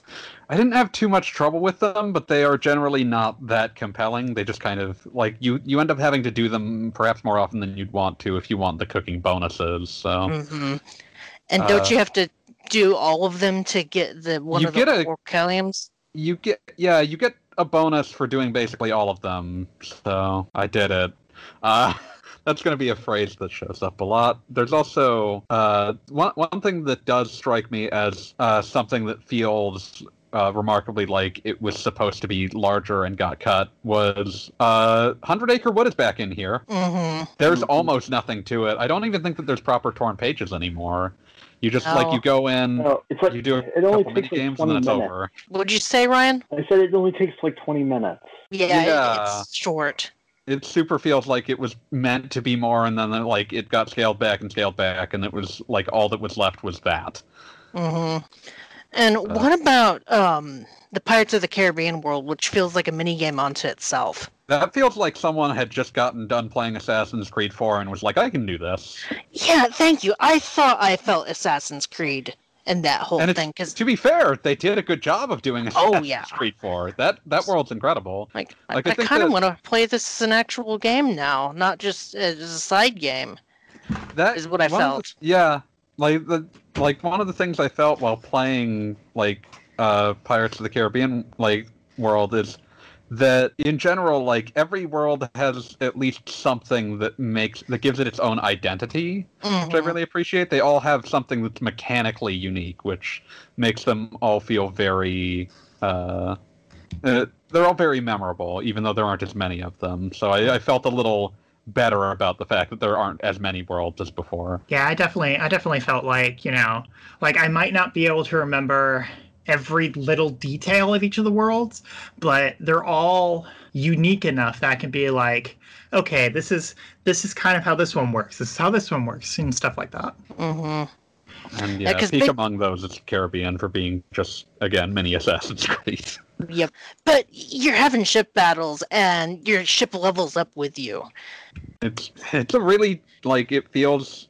I, I do understand your desire for an entire game of that because it sort of feels like a proof of concept of Mm. we could do this. Nothing could Mm. stop us.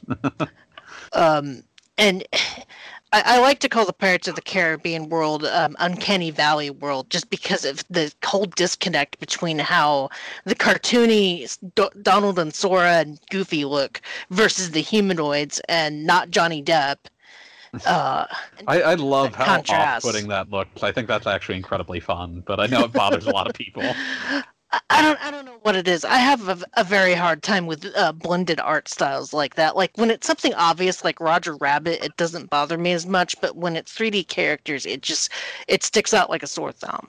Especially it- with they they kind of like rendered Donald and Goofy a little bit different so they looked more realistic and it just They do have like different right. shaders for that world. It's very strange. yeah. Yeah, it's Uh, weird. It's probably one of the better Sora appearances, I think, though. He's got a he's got a good pirate outfit for that. It's very cute. He's very he's very grimy in a way, and I kind of like it. I think uh, I don't think anything in this matches up. Like my favorite, like read uh, redo of the characters' appearances is still Timeless River in two, just for making everyone look Mhm. like. I loved the the choice there of adapting. Uh, like Donald and Goofy get their old forms, so Sora ends up looking more like Astro Boy. Yeah. But Plus, also yeah. like they had that the the like the tinny filter on it, so it sounded like the audio wasn't quite as high quality. yeah, we don't even- get anything on that level, sadly. They, they even took the when they even took the time to make the UI kind of look a little bit muted to Yeah, match it looks It's- I monochrome. Yeah, I I appreciated that or and flat more than anything. That's actually something that carried into this. Like, there's just a the UI gets to change every world, and it's Mhm. like so, someone. This was someone's full time job, and they did a good job. mhm. That being said, I'm still not a fan of how small the UI is, especially the health bar. Mhm. That's our HD era for you. Yeah. Mm.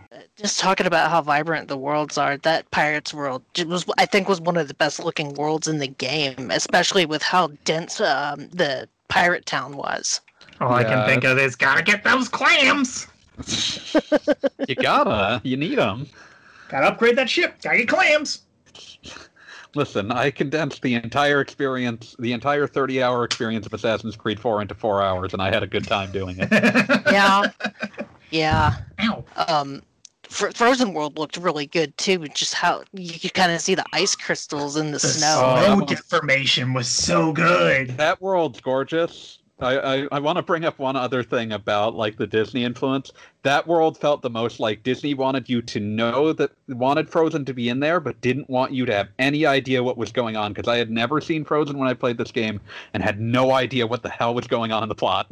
Not to mention, like almost every single scene that involved the characters from the movie. Well, most every scene, especially the ones with Elsa. Even the camera angles are straight up from the film.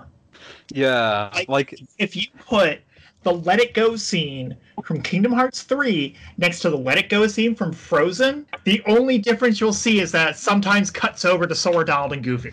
who Yeah, are I, busy watching the movie Frozen and not participating.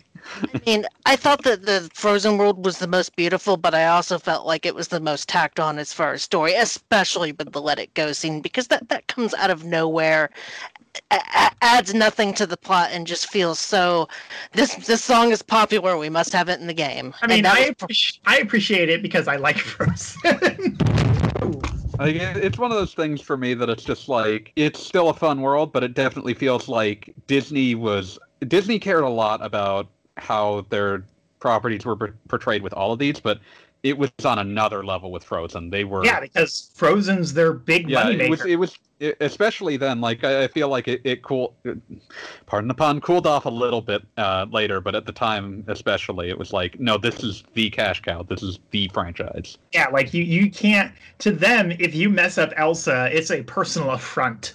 Mhm. and that uh, and that kind of you know dovetails with the worlds that are the most fun in this are the ones where they were given the freest reign to just do whatever So pretty much the Pixar ones. the pixar Yeah. ones and I'll, I'll cut in pirates of the caribbean for because like the story is weird but like the gameplay is like crazy Um, my favorite thing about the Toy Story world was going to the mall and going into the sto- toy store specifically and seeing just. I, I spent an hour looking around at all the different toys there and looking at the uh, like what kind of toys they were, and that th- they put a lot of care into that t- that toy store in particular. And what what killed me, what killed me is going into going to Japan um, a couple of years later and seeing that toy stores actually kind of looked like that. You know, they're very neat and organized, and you know, not like American toy stores where they're kind of kind of trashed. I mean, it almost kind of reminded me of the old Disney stores too, how organized those were. I definitely Yeah. spent a lot of time looking at the toys, and also they're in the video game store. Yeah, You know, I went and looked at every single texture in there, all the different games, the, the magazines, the strategy guides that they had in there. I'm just like, yeah. the the not GameStop. Yeah, the not GameStop. I was still waiting to see if there was anything as ridiculously hilarious as the magazine called Sports in Metal Gear Solid 2. But sadly, they were a little more creative than that. And then the Monsters Inc. world, just seeing the the miles and miles of doors in the background was really cool. Hmm yeah there's a great sense of scale in basically all of the worlds really Absolutely. Mm, it it certainly was a treat for the eyes. Um, directed by artist You know, um, how'd you guys feel about the music? The Uh, music it's good i mean it's it's yoko shimomura yoko shimomura over it part, she did she did part of it. yeah Uh, she's Do all of it. Yeah, as usual, but Yeah, you know, she's, there's I think she's less of it than usual. Yeah, there are some tracks that are absolutely fantastic, and there are some tracks that are decidedly less so. It reminds me a lot of Birth by Sleep soundtrack because Birth by Sleep had some real bangers, and then it had the freaking Cinderella World. just just a little clarinet going do do do do do do do do do do do do do. Just Do you remember Bibbity Boppity Boo? Because you're going to. you're going. Oh God, you're you're giving me flashbacks to the Little Mermaid world. I hate that world.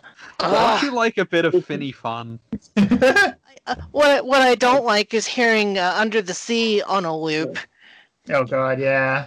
Um, but like, you know, I I I liked the Kingdom of Corona's music. It was very it was very um it captured a lot of that spirit of adventure that Tangled kind of has. hmm Um, the Frozen Worlds was neat. Uh, Toy Story one, Toy Story, the Toy Story one, I think was the most like previous Kingdom Hearts games, where they decided to take a a leitmotif or a melody from a Disney song and put it into the thing. So like you got the "You Got a Friend in Me" thing going on in, in uh, Toy Box. Mhm. Um, and and not only that, have it kind of seamlessly mesh into the battle theme, and then go back to the regular theme when you're done fighting.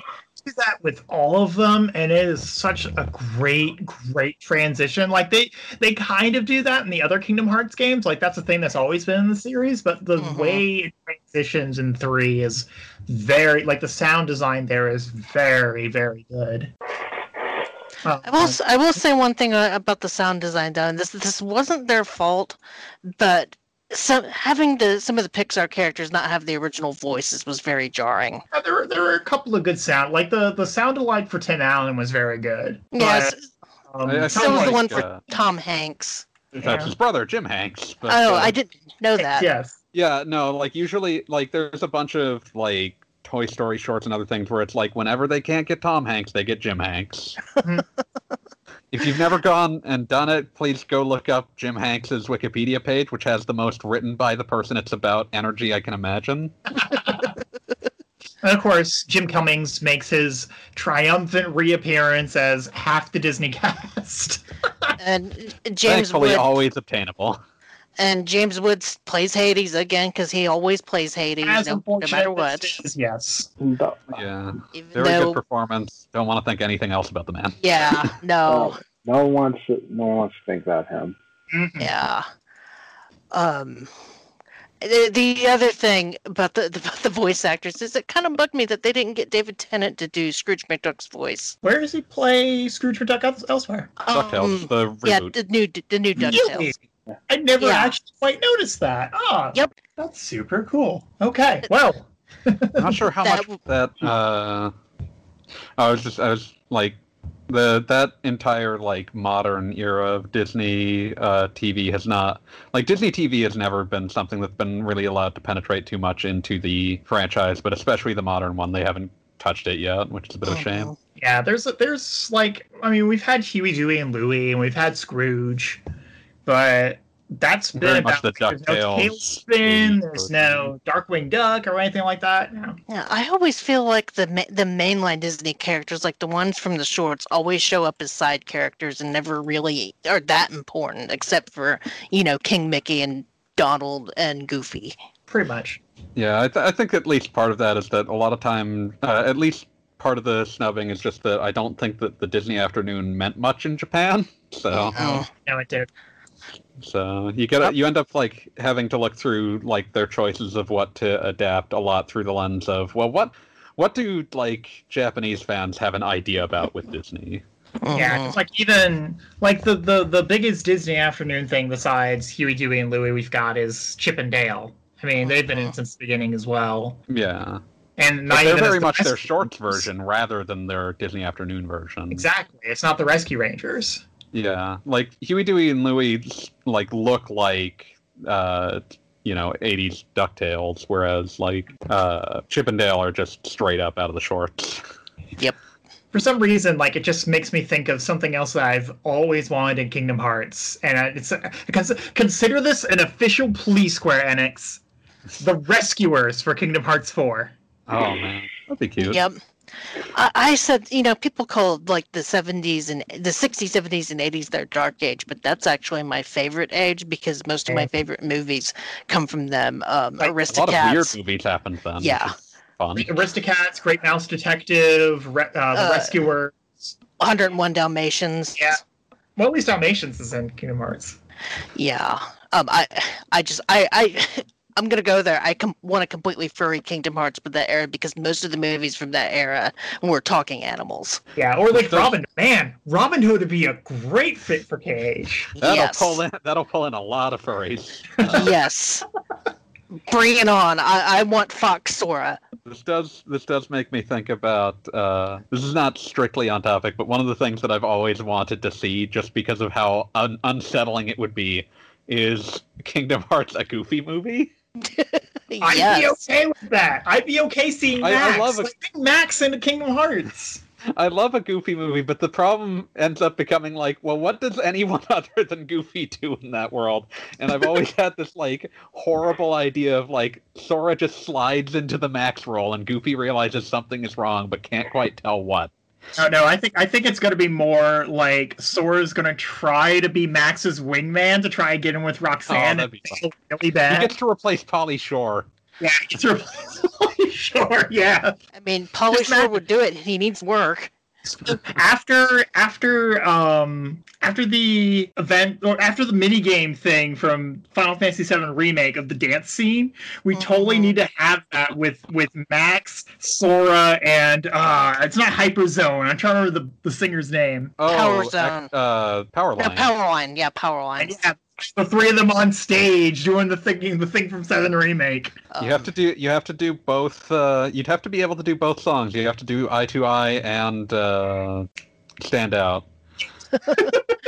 No, wh- while we're getting meta, the other the other absent world that really bothered me, but I understand why they didn't have it because it was too too meta was Wreck It Ralph.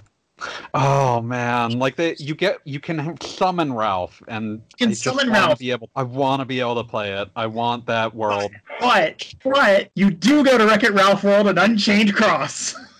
Oh wow! Let's bring it in Kingdom so- Hearts 4. I want John C. Reilly in, in a, But, but you know how would they do it? So, so it's like it's video game characters that they're aware they're in a video game. But then how do Sora and Donald and Goofy and them react because they're in a video game within a video game? they're, they're not from a video game. They're from the real world. Here's how they do it in Union Cross. Is that the Daybreak town that you're actually in is actually a computer simulation that you've been inserted into to relive the events before the Keyblade War, which has already happened way back in the past. So you're actually closer than to the main Kingdom Hearts series than it seems at first. And you have to go through the tubes to make it to Wreck It Ralph world because there's bugs in the system. Yeah. the And- most and I- Kingdom Hearts thing I've ever heard. And I take it all it is is just um, the train station and Sugar Rush, right? Uh, the train station's in there. I don't think there's any Sugar Rush. I forget what else is in there. I have the freaking. I'm like, my my my jet my medals, excuse me, aren't super crazy good, and for some reason the story mode once you get to that point jumps to like level a thousand something. I'm just like you silly butts. Uh, but Uh, yeah, just I'd work love to that- see Wreck It Ralph World. Just fight Yeah. however you want. I, I, I, I'm well, not just for the video game thing. I, I always wanted to play around in Sugar Rush just because of how neat that that area looks just in the movie alone. I, can mean- absolutely see a Sugar Rush section having like a kart racing mini game that you have Yeah. to do. Sleep. Make it happen, Square. Oh, anyway, um, Minigame. we're- We we're- talked you tell. Say what? Have we talked about minigames yet? We've talked about some Kind of of did them. a little bit. Okay. Um, we did a brief I- pass I know when- over uh, cooking and the Hundred Acre Woods being diminished to almost nothing. Remy. Yeah. I, I'm so sad they never actually call him Remy. He's always just Little Master. mhm. Or Little Chef. Sorry, Little Chef. Yeah, we don't get and- we don't like Ratatouille is just there, and that that feels kind of weird actually. But it's it's an appropriate place for it, even if I would like to see more. Mhm. I mean, just Linguini just suddenly appears, and you're like, what? I I would love to see an actual Ratatouille world where Sora and them are, are rats. So basically, you just want Kingdom Hearts in Paris. You Yeah. want you want them to go to Disneyland Paris. Yep.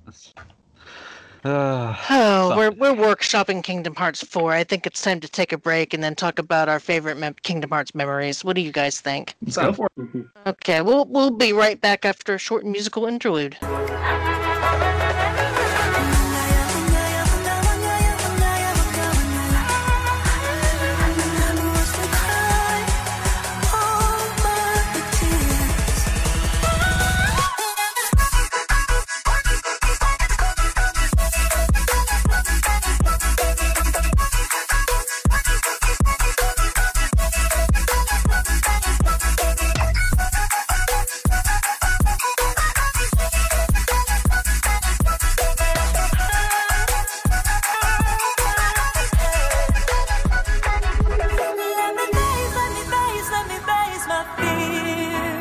And welcome back to the new final lap where we just kind of go around round table, talk about our our favorite memory of the game that we're talking about, you know, where we are in our life, what we were doing while we was playing, just eh, you know, kind of the more personal side of it. And this this one is kind of hard for me because, you know, it was like what, 2 2 years ago.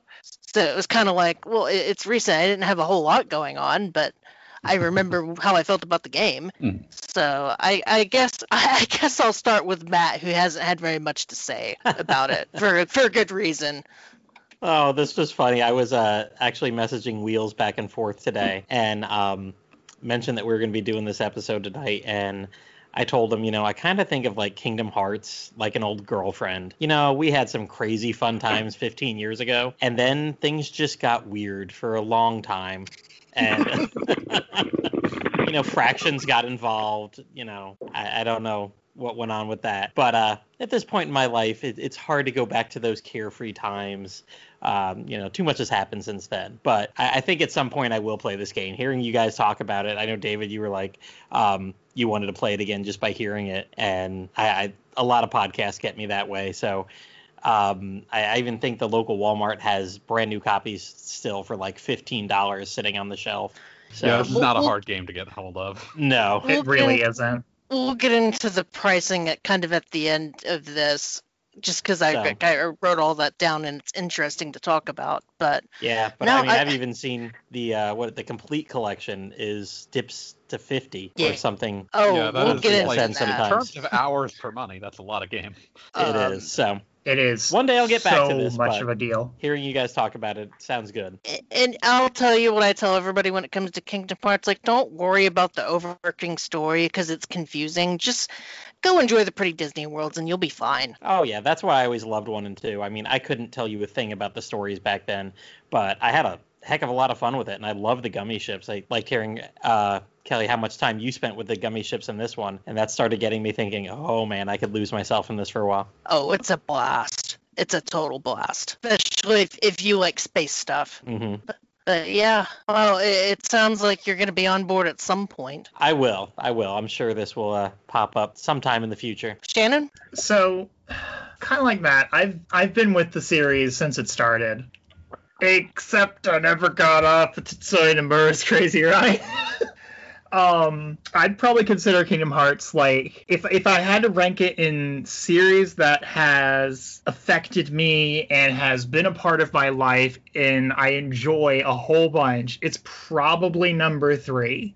Um, if not number two. Like like Final Fantasy is definitely number one, and Kingdom Hearts probably actually it probably is number two. Like I own cosplays for it. I have a bunch of keyblades. Um, if I could get a plus shadow, I absolutely would. You know, I've got multiple copies of the game. Like I am, I am that poor sap that it was directed directly to. um, wow. So when, yeah, so so when Kingdom Hearts three came out, I was I, I reserved it at GameStop and I went there middle of the night. You know, it was like they were oh they have their they don't do the midnight ones anymore. They do 9 p.m. And I'm standing in line there, and be like, I can't believe it. This is actually happening. It's Kingdom Hearts 3. For, for we're actually doing this. And I got it in my hands. I got in the car and sat there for a bit with it in my hands, going, "It's real. It's actually real." It happened. It's so out. I get I get home and I'm up till like two in the morning going through the prologue, and then eventually I'm just like, I gotta stop. I gotta go to work tomorrow. I gotta stop. and you know, I I wouldn't call it my favorite of the series, but I enjoy my time with it. I I really do love the series. There are some great things in Kingdom Hearts 3. Like I mentioned the thing in uh, the Monsters Inc. world. There's um, you know how, how much like especially when the trios all reunite like the bbs trio and the days trio when they all reunite i'm just like oh oh man oh my heart you know it, it, it, i have i have a strong connection to these characters because i grew up with them. My, my very first game on playstation 2 was kingdom hearts because it, it it was the perfect marriage of my favorite series, Final Fantasy, and just Square in general, along with my other love, which was Disney. Like I grew up watching all this Disney. I had plushies. I had we got lithographs from when uh, The Lion King came out, from when Hercules came out, Mulan. Um, so you know, Disney's been a large part of my life as well. So it's it's just been a series that I feel speaks to me in a way that a lot don't, just because it it encompasses so much of what me is. So it coming to an end with three and alternatively with Melody of Memory, I'm just kind of like, okay, what's next? You know, what's next in this chapter Mhm. of of something that's been in my life for so long. Yeah, I I can see that getting emotional, especially if especially since it meant that much to you. Um, David, what about you? So like like not to quite the same degree, but it's uh, certainly it's a franchise that you know I've been following for since its inception. I was very excited for it before the first one came out. So Kingdom Hearts 3 meant a lot to me, and I remember the edition that I got, which was like one of the the you know for for fools uh, fancy editions, had a like there was a little there was a booklet that had like a letter from Nomura that was sort of about like what the franchise had sort of meant to him and how he realized how much it meant to players and like you know it was it was just like a nice sort of heartfelt message from the director that sort of primed me to take the game for what it was, which was sort of this like Kingdom Hearts is not over, but this is definitely the end of a chapter that had been at the time running for 17 years, and that meant a lot. so it, was an experience that like I could definitely have debates about what the best Kingdom Hearts is, but I certainly like three holds a very special place in my heart. I think it's uh and I think, you know, whether you think it's the best one or not, it's definitely like an excellent game that really like it, it's interesting because for a series that has always uh to this point been about pushing towards the next chapter, and certainly there are a lot of cliffhangers that are left open for this is what could be Kingdom Hearts 4. There's still like a sense of finality to a lot of it and like just sort of yes we're moving on there will be more games but this is like the the close for a lot of this. And i, I think that lends it a certain uh, feeling and weight that it manages to live up to even if it's a bit of as all of these games are a little confused and a little uh, silly. It's still you know it, it lives up to what it's try, uh, promising to do and that's all i could really ask of it. Wow, I didn't, I didn't realize that this game meant as much to you, you, you guys as it meant to me.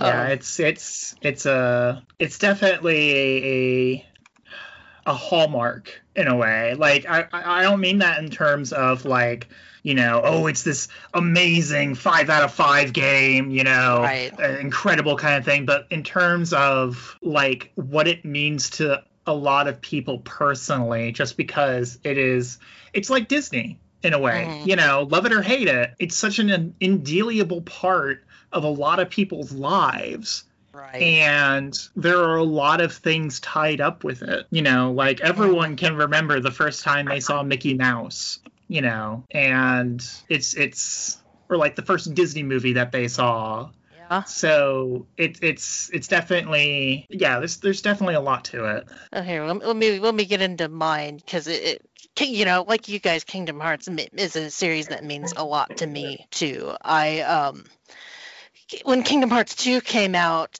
um, I, I was working with my husband at the time. It, before he was my husband, before he was even my boyfriend, and we both pre-ordered at the same store, and we ended up kind of riding in the car together to go to the same GameStop.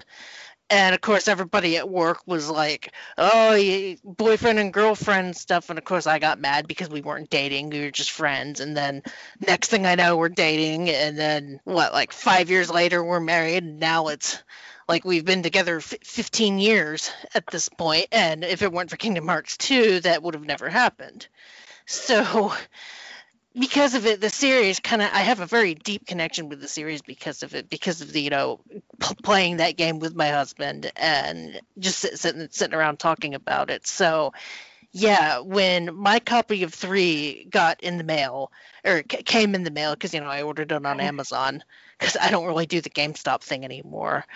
Uh, I got it out of the envelope and I was sitting there holding it in my hands and I I legit cried. Like tears ran down my eyes because like oh my god I can't believe I'm playing this. And you know my husband bought his Xbox copy and I bought my PlayStation copy and it was like it's it's almost like wow it's it's we we came full circle. We met because of this game and now or because of the series and now the sequel is out and we're playing it in our house that we bought together because we're married. So it just it, it was a very emotional moment for me. And you know k- kind of corny describing it but wha- whatever. I i still I I like telling that story just because people are like, "Oh, that's so that's so sweet," and I, I I had my fun with the game, um, even though there there were some issues. You know, uh, trying to get all of the Flan mini games to get the uh, the Orichalcums to do the Ultima Weapon kind of made me want to rage quit a little bit, and I didn't get the Ultima Weapon until the DLC came out, and yeah, I thought that the DLC was a little bit too hard, and I kind of stopped playing at that point. But I, at some point, I want to boot it up again and give it another go. And I, I just I can't get enough of this series, and I'm like I said, I'm hoping that they, because this story arc is over, that they kind of have a chance to start and start fresh and you know do something new, and hopefully not be so confusing. Because fi- finding out about the development teams kind of being hamstrung you know, they had to stretch out a whole bunch of story, and it makes sense why it's confusing.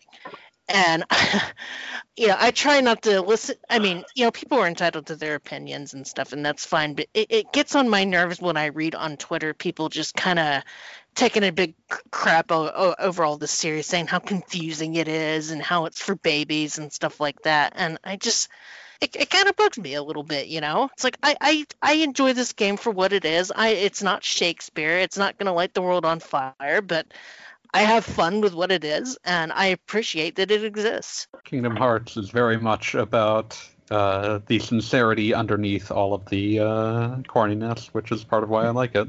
Yeah, Yeah, that's absolutely true. Mhm. I, I think Kingdom Hearts is like the ice cream of games. You know, you don't want to necessarily have it all the time, but when you have it, you'll love the crap out of it. I think uh, I think there's also just like to, to talk about like the way that people talk about the series. For some reason, people seem to assume that people who know everything about the series like treat it as like high art when it's just like no, it's just fun. It's fun. Yeah, Yeah, like I, I, I like I ran a panel on it because I felt strongly enough about it to be able to be like, yeah, I, I wanna I wanna help other people experience this game. Because it, it was it was Kingdom Hearts for beginners is what I Oh. did, you know, kind of trying to introduce people before three came out, and I was like, yeah, it's not like like you so aptly said, it's not Shakespeare, you know, it's it's just a fun like you know silly kind of thing that you know if if you have fond memories and of of Disney, of Final Fantasy, of uh, any kind of action RPG, you know, then you know you'll you'll you'll enjoy it because it's it's it's it's like candy. hmm yeah. And then occasionally they make those two hard bosses for people like me that are weird. Oh yeah, They they make the jawbreaker of Kingdom Hearts, the one that you'll break molars on, but still tastes good. It's for someone. it's for it's for all those crazy speedrunners I see who can do who know who know way too much about the combat system, a lot more than I ever will. Occasionally you just need to put in a boss to bring in the people that would normally only be playing Devil May Cry. Sure. Gosh, what if, man, with Final Fantasy 16 having the Devil May Cry 5 combat uh, director, what if what if Kingdom Hearts 4 has him there too? Oh, that'd be Look, weird. They can't have Dante from Devil May Cry unless they put the sticker from Shin Megami Tensei 3 on it. It's a law. Well, I'd be I'd be in favor of both. yeah. That being I would also you, be in favor of featuring Sora from the King- Kingdom Hearts series with a big like Mickey sticker on Devil May Cry 6. I'm sure that would annoy a certain set of subset of people, but I'm for annoying them them It would that be way. really funny.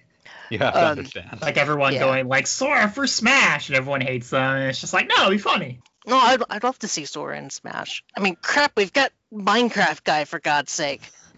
I mean, I have a feeling Minecraft is a little more uh, culturally relevant than Kingdom Hearts, unfortunately. Yeah, just a little. I think bit, it, I but- think the thing that would actually stop it is really just Disney. Like Disney Oh, yeah. all of the original characters. Yeah, D- Disney, why you gotta hone on our fun? Just let them have it. You'll make money, especially off the amiibo.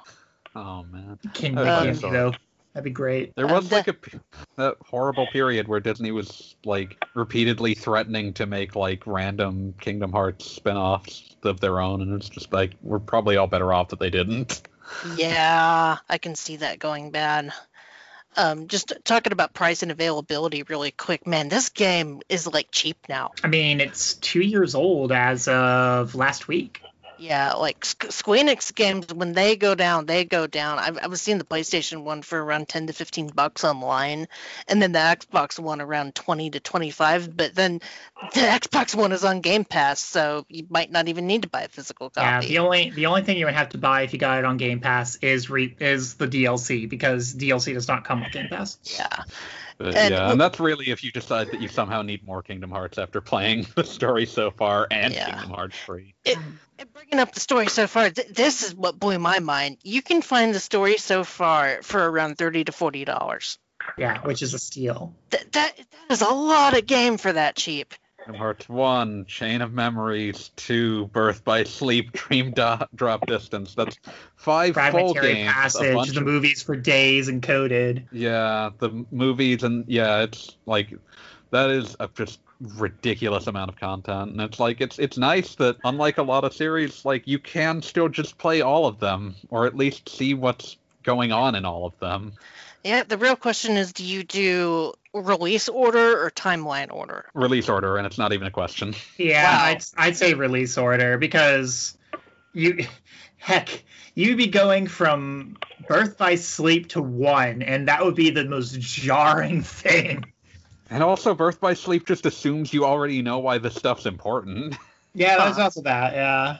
Because my last playthrough, I did timeline order, and I mean, I got what was, what was going on, but it's also because I've played all the games a billion Like, times. it, it should be your first. Like, it's an interesting way to play it if you've played them before. It should not be your first time you play it. Yeah. The hardest thing is that one is the most awkward to play of them all. So Yeah. Yeah, The one did not age well. better, but it's not amazing. Like it, it would be fairly reasonable to just look listen to a 20-minute summary of the plot of one, because that honestly is probably more time than it takes. hey, at least the camera is on right stick in the later versions. Oh yeah, they they Uh. had to rebuild KH1 because they had lost a bunch of the source code, and they actually took some time to improve it. It's still not amazing, but its camera's way better. Uh, not just the right stick thing, but it's zoomed out considerably from what the PS2 version did. Right. And instead of stuff being on interactions, instead of being on the bottom menu option, or actually the triangle reaction command kind of thing like two has. Yeah, that was that was a huge improvement. And I take it none of you bought the crazy $400 collector's edition or however much it was. No. I I did not have that kind of scratch lying around. No, I bought Oh. the more expensive one that came with like the pin and stuff. But yeah, I have that one. That's what I had lying around. Yeah. I think it Oh. came with like a second box. Yep. Yeah, I, I think what bugged me about the the massive collector's edition was that it came with the Toy Story version of the figures, and as cute as they are in game, having them in that expensive pack just kind of felt like a ripoff to me. Like if, if I'm gonna get a game with a figure, I kind of want the uh like really nice looking figure, like what came with Final Fantasy 15, not not Or like the the FF7 Soldier Yeah. First Class Edition. Oh god, Yeah. yeah. The freaking on the on the um it's not the Hardy Daytona, it's a different one, but Yeah, it's like it's the the, Hardy Daytona. Yeah. the it's the fancy motorcycle. it's it's like no offense, I'm sure they're nice figures, but when you're just seeing them on the internet, they look like they're from the dollar store. Yeah, like because the point is that they look like cheap toys, but making Yeah. a high quality recreation of something that looks like a cheap toy is Yeah, it just no. it- I, it's, it's questionable. Like you, you would want if you're getting that fancy edition, you want the characters looking like they do in the game yeah. for most of the game. I'd rather Yeah. have the Pirates version. I mean, I don't know if you guys had bought the Walgreens exclusive uh, um, Diamond Toys figures or not. Uh, No, those existed. Uh, Yeah. yeah, about that. yeah, it's definitely like me walking into uh, Walgreens to pick up a birthday card, see all these Kingdom Hearts figures on clearance for five dollars. I walk out with a whole bag full of them, and my husband's like, "I thought you were just getting a birthday card." Like, dude, Kingdom Hearts figures. These are Now, better than I, a I birthday saw card. them. I saw them and I, I got a whole bunch of them, but then I gave them all away at that panel because it's like, hey, quiz questions here. Have a Kingdom Hearts figure. Which ones of you remembered which versions of Xehanort I was talking about? Oh god, I, I didn't buy any of the villains, but I did end up with Axel and um, Timeless River Sora and Roxas. I, I Um, got Axel, King Mickey, and Sora. I think were the three that I picked up. Yeah. I'm sad I didn't know these existed. Oh well. Yeah. I mean, you're not missing much. They're kind of They're not cheap great. figures. they're not nearly as nice as the Squeenix ones, but if they're if you want Kingdom Hearts got figures, they're not bad. Axel's face looks uh Yeah, S- Sora looks a little off, but As cheap figures are wont to do. uh, yeah. Well- this is still very available. it is extremely available. it, it does annoy me that the digital versions are still sixty bucks. They go on sale quite often though. Yeah. Especially especially the all-in-one collection, oh, which Oh, unfortunately is PlayStation only right now, but you know, it's literally everything besides Melody of Memory, but it's basically the story so far and KH3 and I've seen as low as like 50 bucks, if not cheaper. yeah. And aren't that. the oh, sorry, I didn't mean to cut you off. Aren't aren't the um individual ones on Game Pass just not available for purchase? Oh, they are. Okay, that's what I These are thought. pretty sure. I would have to look on the store. Uh, my Xbox isn't currently plugged in, so I can't double check that right now. But let me see if I can't find it on the store itself. yeah, it should be online. But yeah, I mean that that's the one nice thing about this series is that it gets cheap and gets super easy to find. And at, at some point, I would like to buy it on the all-in-one collection because right now, it, it bugs me that like I've got 1.5 and 2.5 on the PS uh, 3, and then 2.8 and 3 on the PS4. Oh, I can confirm that you can get them separately on Xbox. Ah, cool. You just can't get the all-in-one collection. No, you cannot get all in one. Well, there you go. I think that's a wrap on Kingdom Hearts. until All the right. next one, and then two years successively from that. Uh, um, well, I mean, uh, until until we do a uh, a backtrack on Melody of Memory, is that an RPG or a music game? it's it's a music Well, um, RPG. it's a little bit Yay! It's as much it's as much of an RPG as Theatrhythm was. So yeah, it's it's literally Theatrhythm on the console. Like You know, it, it has every single trapping. You know, I realized at some point we need to do a backtrack on Theatrhythm since it technically is an RPG. Oh, man, sign Uh, me a heck up. I only have 50 it's hours, PC. nothing. Uh, we'll, we'll get into that later. Um, just want to remind you guys, RPG Backtrack is a production of RPGamer.com, where you go to get the latest RPG news, reviews, impressions, podcasts. I'm on RPG Cast. David is on Q&A Quest, which he's going to be recording in like literally minutes to date the show. Um, we got a lot of cool stuff. Um, we got our Game of the Year feature going right now, which is really interesting, and a lot of us contributed to. So you can go check that out. Ah, for the first time in a while, Mr. Moehnke is not here to put us to bed. So I'll just remind you all out there that when you wish upon a star, makes no difference who you are. Anything your heart desires, even maybe Kingdom Heart 4, will come to you.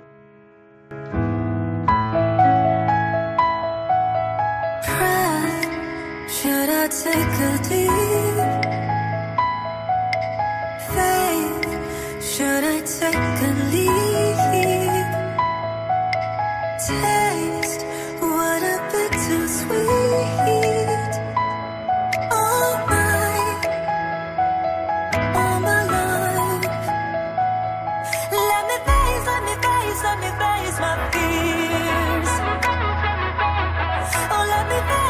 face, let me face, my fears.